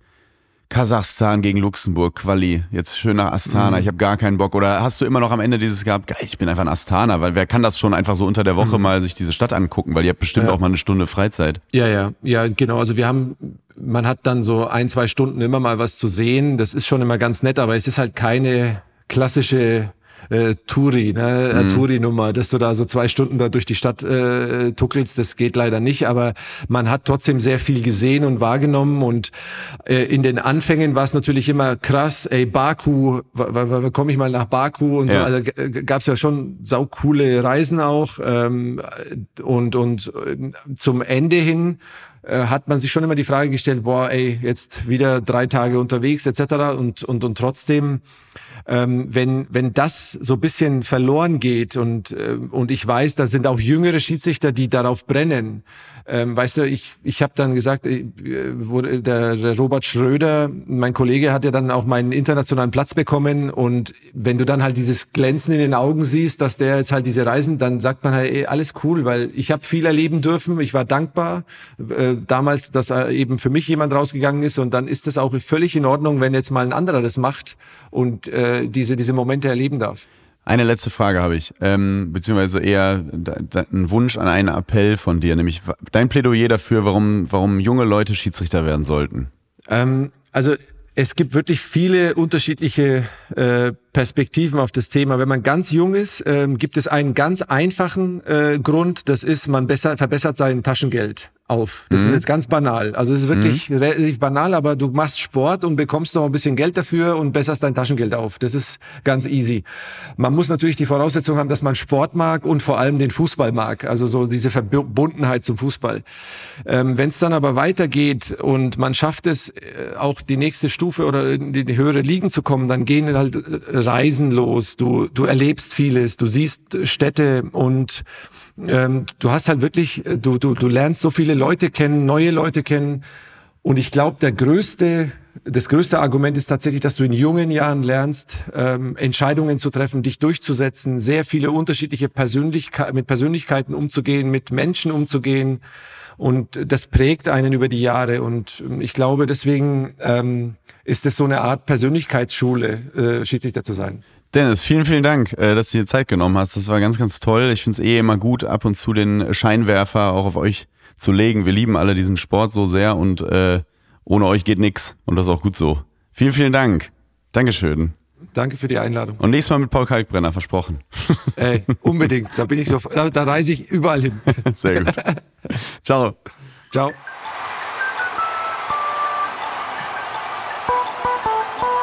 So, Turit, das war Dennis Altikin. Was ich interessant fand, war, dass er den Spielern wirklich in die Augen guckt, falls sie irgendwie, falls sie irgendwie nach einem Foul oder nach einem Tor oder einem etwaigen Handspiel oder so, wie die den reagieren und hat das ja verglichen mit seinem Sohnemann. Äh, kennst du das auch noch, dass du, also, oder bist du eine gute Lügnerin gewesen? Hast du mal irgendwie so ein Hand-Gottes-Tor Maradona gemacht und hast gehofft, hoffentlich hat's keiner gesehen? Oder warst du mal ganz ehrlich, hast gesagt, Schiedsrichter, das war kein Elfer. Tut mir leid, war eine Schwalbe. Nee, ich glaube nicht. Also ich äh, habe wenig reklamiert, aber ich glaube, ich habe auch wenig unfair gespielt. Aber ich kann ihn so verstehen, weil ich weiß ganz genau, dass man guckt schon schuldbewusst und ich habe auch mal das Gefühl, man also die Spieler heben ja auch mal sofort die Hand nach dem Motto, ich habe überhaupt nichts gemacht. Und je schneller die Hand gehoben wird, desto schuldiger ist so ein Spieler eigentlich meistens. Also Ja. man kann aus der aus der Gestik und Mimik, glaube ich, schon viel lesen. Ist schon clever, dass er das macht. Ja, das ist echt. Das ist, ich finde es immer spannend, mit ihm zu reden, weil du merkst auch, das habt ihr jetzt nicht gehört, aber der grinst auch viel und so. Der hat einfach einen Schalk im Nacken. Ich mag den einfach. Das ist ein guter Typ. Ich glaube, seine Autorität kommt eben auch durch dieses Pierluigi Colina auftreten. dieses, äh, dass die Leute auch echt Respekt haben. Ein sehr großer Mann, so eine Erscheinung. Und gleichzeitig ist er aber, wie eben schon gesagt, dieser strenge, faire Lehrer, finde ich. Und da wissen alle, woran sie haben und dann kann man damit auch gut umgehen. Ne? Das ist schon ein äh, guter Typ. Guter Typ. Schade, dass er aufgehört hat international. Ich glaube, der das hätte dem, dem UEFA-Fußball noch ganz gut getan. Turit, zu meiner Lieblingsrubrik kommen wir jetzt. Statistik Töfting und Archiv Eigenrauch. So, und in der Rubrik feuere ich ja immer ähm, Statistiken und äh, Infos und News ab, die es leider nicht in die Show geschafft haben, die absolut erwähnenswert aber sind. Wie zum Beispiel Titelverteidiger Los Angeles FC spielt im MLS-Finale gegen Columbus Crew. Und bei Columbus im äh, Kader ist Julian Gressel. Der könnte jetzt zum zweiten Mal die MLS gewinnen. Das ist natürlich interessant, weil ich habe so eine, irgendwie so eine komische Zuneigung zum LAFC, weil da Miteigentümer äh, Will Ferrell ist der, und den ich total liebe. Also, das ist ja das Schöne am äh, US-Fußball. Im äh, europäischen Fußball kritisiere ich das alles, diese ganzen Eigentümer und sonst was. Im amerikanischen Fußball ist eh alles so verloren. Da finde ich das dann geil, wenn irgendein Comedy-Hollywood-Star auch noch so mitredet. Ähm, und äh, ich, bin, ich bin gespannt. Ich habe ja so eine kleine Schwäche für die MLS irgendwie. Ich weiß auch nicht wieso. Da äh, drücken wir natürlich die Daumen. Stuttgart-Stürmer Girassi hat im sechsten Bundesliga-Heimspiel in Folge getroffen. Zuletzt gelang das, jetzt gebe ich euch drei Sekunden Zeit, darüber nachzudenken, 2007, 2008. Jetzt kommt der Gong. Dong. Mario Gomez war's. Mario Gomez äh, 2007, 2008 hat das zuletzt geschafft. Das Conference League Spiel zwischen Helsinki und Aberdeen musste unterbrochen werden, weil die Aberdeen-Fans Schneebälle auf den Torwart von Helsinki geworfen haben. Das ist doch süß, oder? Das gefällt mir gut. Das gefällt mir richtig gut. In Deutschland ist auch Winter. Schnee auf den Plätzen sorgte nicht nur für die Absage des Spiels der Bayern gegen Union. In der Regionalliga Nordost fand lediglich ein Spiel statt. Und in der Regionalliga Nord wurden alle Spiele abgesagt. Also da gibt es einiges nachzuholen. Da gibt es viel Organisatorisches äh, bei den Verbänden in den nächsten, nächsten Wochen. Ja, Turit, das waren alle, äh, alle Statistiken und alle, alle äh, Fun Facts für diese Woche. Es war ein Interview mit Dennis Eitekin und nicht zuletzt war das mal wieder ein fantastisches Gespräch mit dir, bei dem ich ganz viel gelernt habe. Und ich habe immer, wenn ich mit dir hier rede, die, die das muss ich dir einmal als Kompliment machen, die Situation, die ich mir ganz oft für Polit-Talkshows wünsche. Nämlich bei Polit-Talkshows haben Politikerinnen und Politiker immer irgendwie einen Standpunkt und dann hört man ein besseres Argument und dann versuchen die trotzdem einfach, äh, um in der Wählerschaft nicht zu sinken, äh, ziehen die einfach weiter ihr Argument durch. Und du merkst, ey, du wurdest gerade einfach, du wurdest einfach, wurdest gerade in deinen Schrank gewiesen. Sagen, ich muss dir recht geben. Genau, wurdest einfach argumentativ äh, in deine Schrank gewiesen. Und bei dir ist es immer so, ich, ich hau irgendwas raus und dann sagst du immer wie, wie so eine große Schwester, Tommy, das klingt ja alles ganz nett, aber in Wirklichkeit ist es ja so. Und dann, ähm, dann bin ich bei mir dann auch in dem Moment nicht zu schade zu sagen, du hast absolut recht. Und das passiert sehr oft in dieser Folge, dass hier jemand mit Expertise kommt, der dann sagt, ja, eigentlich ist es so. Und das freut mich immer richtig, weil ich dann ganz viel lerne. Vielen, vielen Dank dafür. Ja, sehr gerne. Es hat mal wieder sehr viel Spaß gemacht. Dankeschön. Und wir hören und sehen uns hoffentlich bald wieder. Nächste Woche ist dann zu Gast hier Terence Boyd vom ersten FC Kaiserslautern. Ist richtig was los, hat einen neuen Trainer, spielt unter der Woche auch Pokal. Mal gucken, wie es da so ist. Dimitrios Gramotzes ist jetzt Trainer. Das letzte Spiel hat Terence getroffen, haben trotzdem 4-1 verloren. Also er hat einiges zu erzählen. Mal gucken, was dann da los ist nach dem Wochenende, nach dem Pokalspiel. Wir freuen uns alle drauf. Immer, immer schön mit ihm zu sprechen. Danke Dennis Eitegin, danke Turit, danke euch allen. Ähm, folgt uns auf Instagram. CopperTS gibt's immer allerlei für Groß und Klein. Tschüss! Neue Folgen von Copper TS hört ihr immer dienstags überall, wo es Podcasts gibt. Um keine Folge zu verpassen, folgt dem Podcast und aktiviert die Glocke. Copper TS ist ein Studio Womans Original. Executive Producer Konstantin Seidenstücker und Jon Hanschin. Redaktion Gregor Rühl und Tobias Ahrens. Ton und Schnitt Jonas Hafke. Vielen Dank an unser Ensemble, an Dr. Turit Knag, Jana Wosnitzer, Terence Boyd, Gregor Rühl und Christoph Kramer.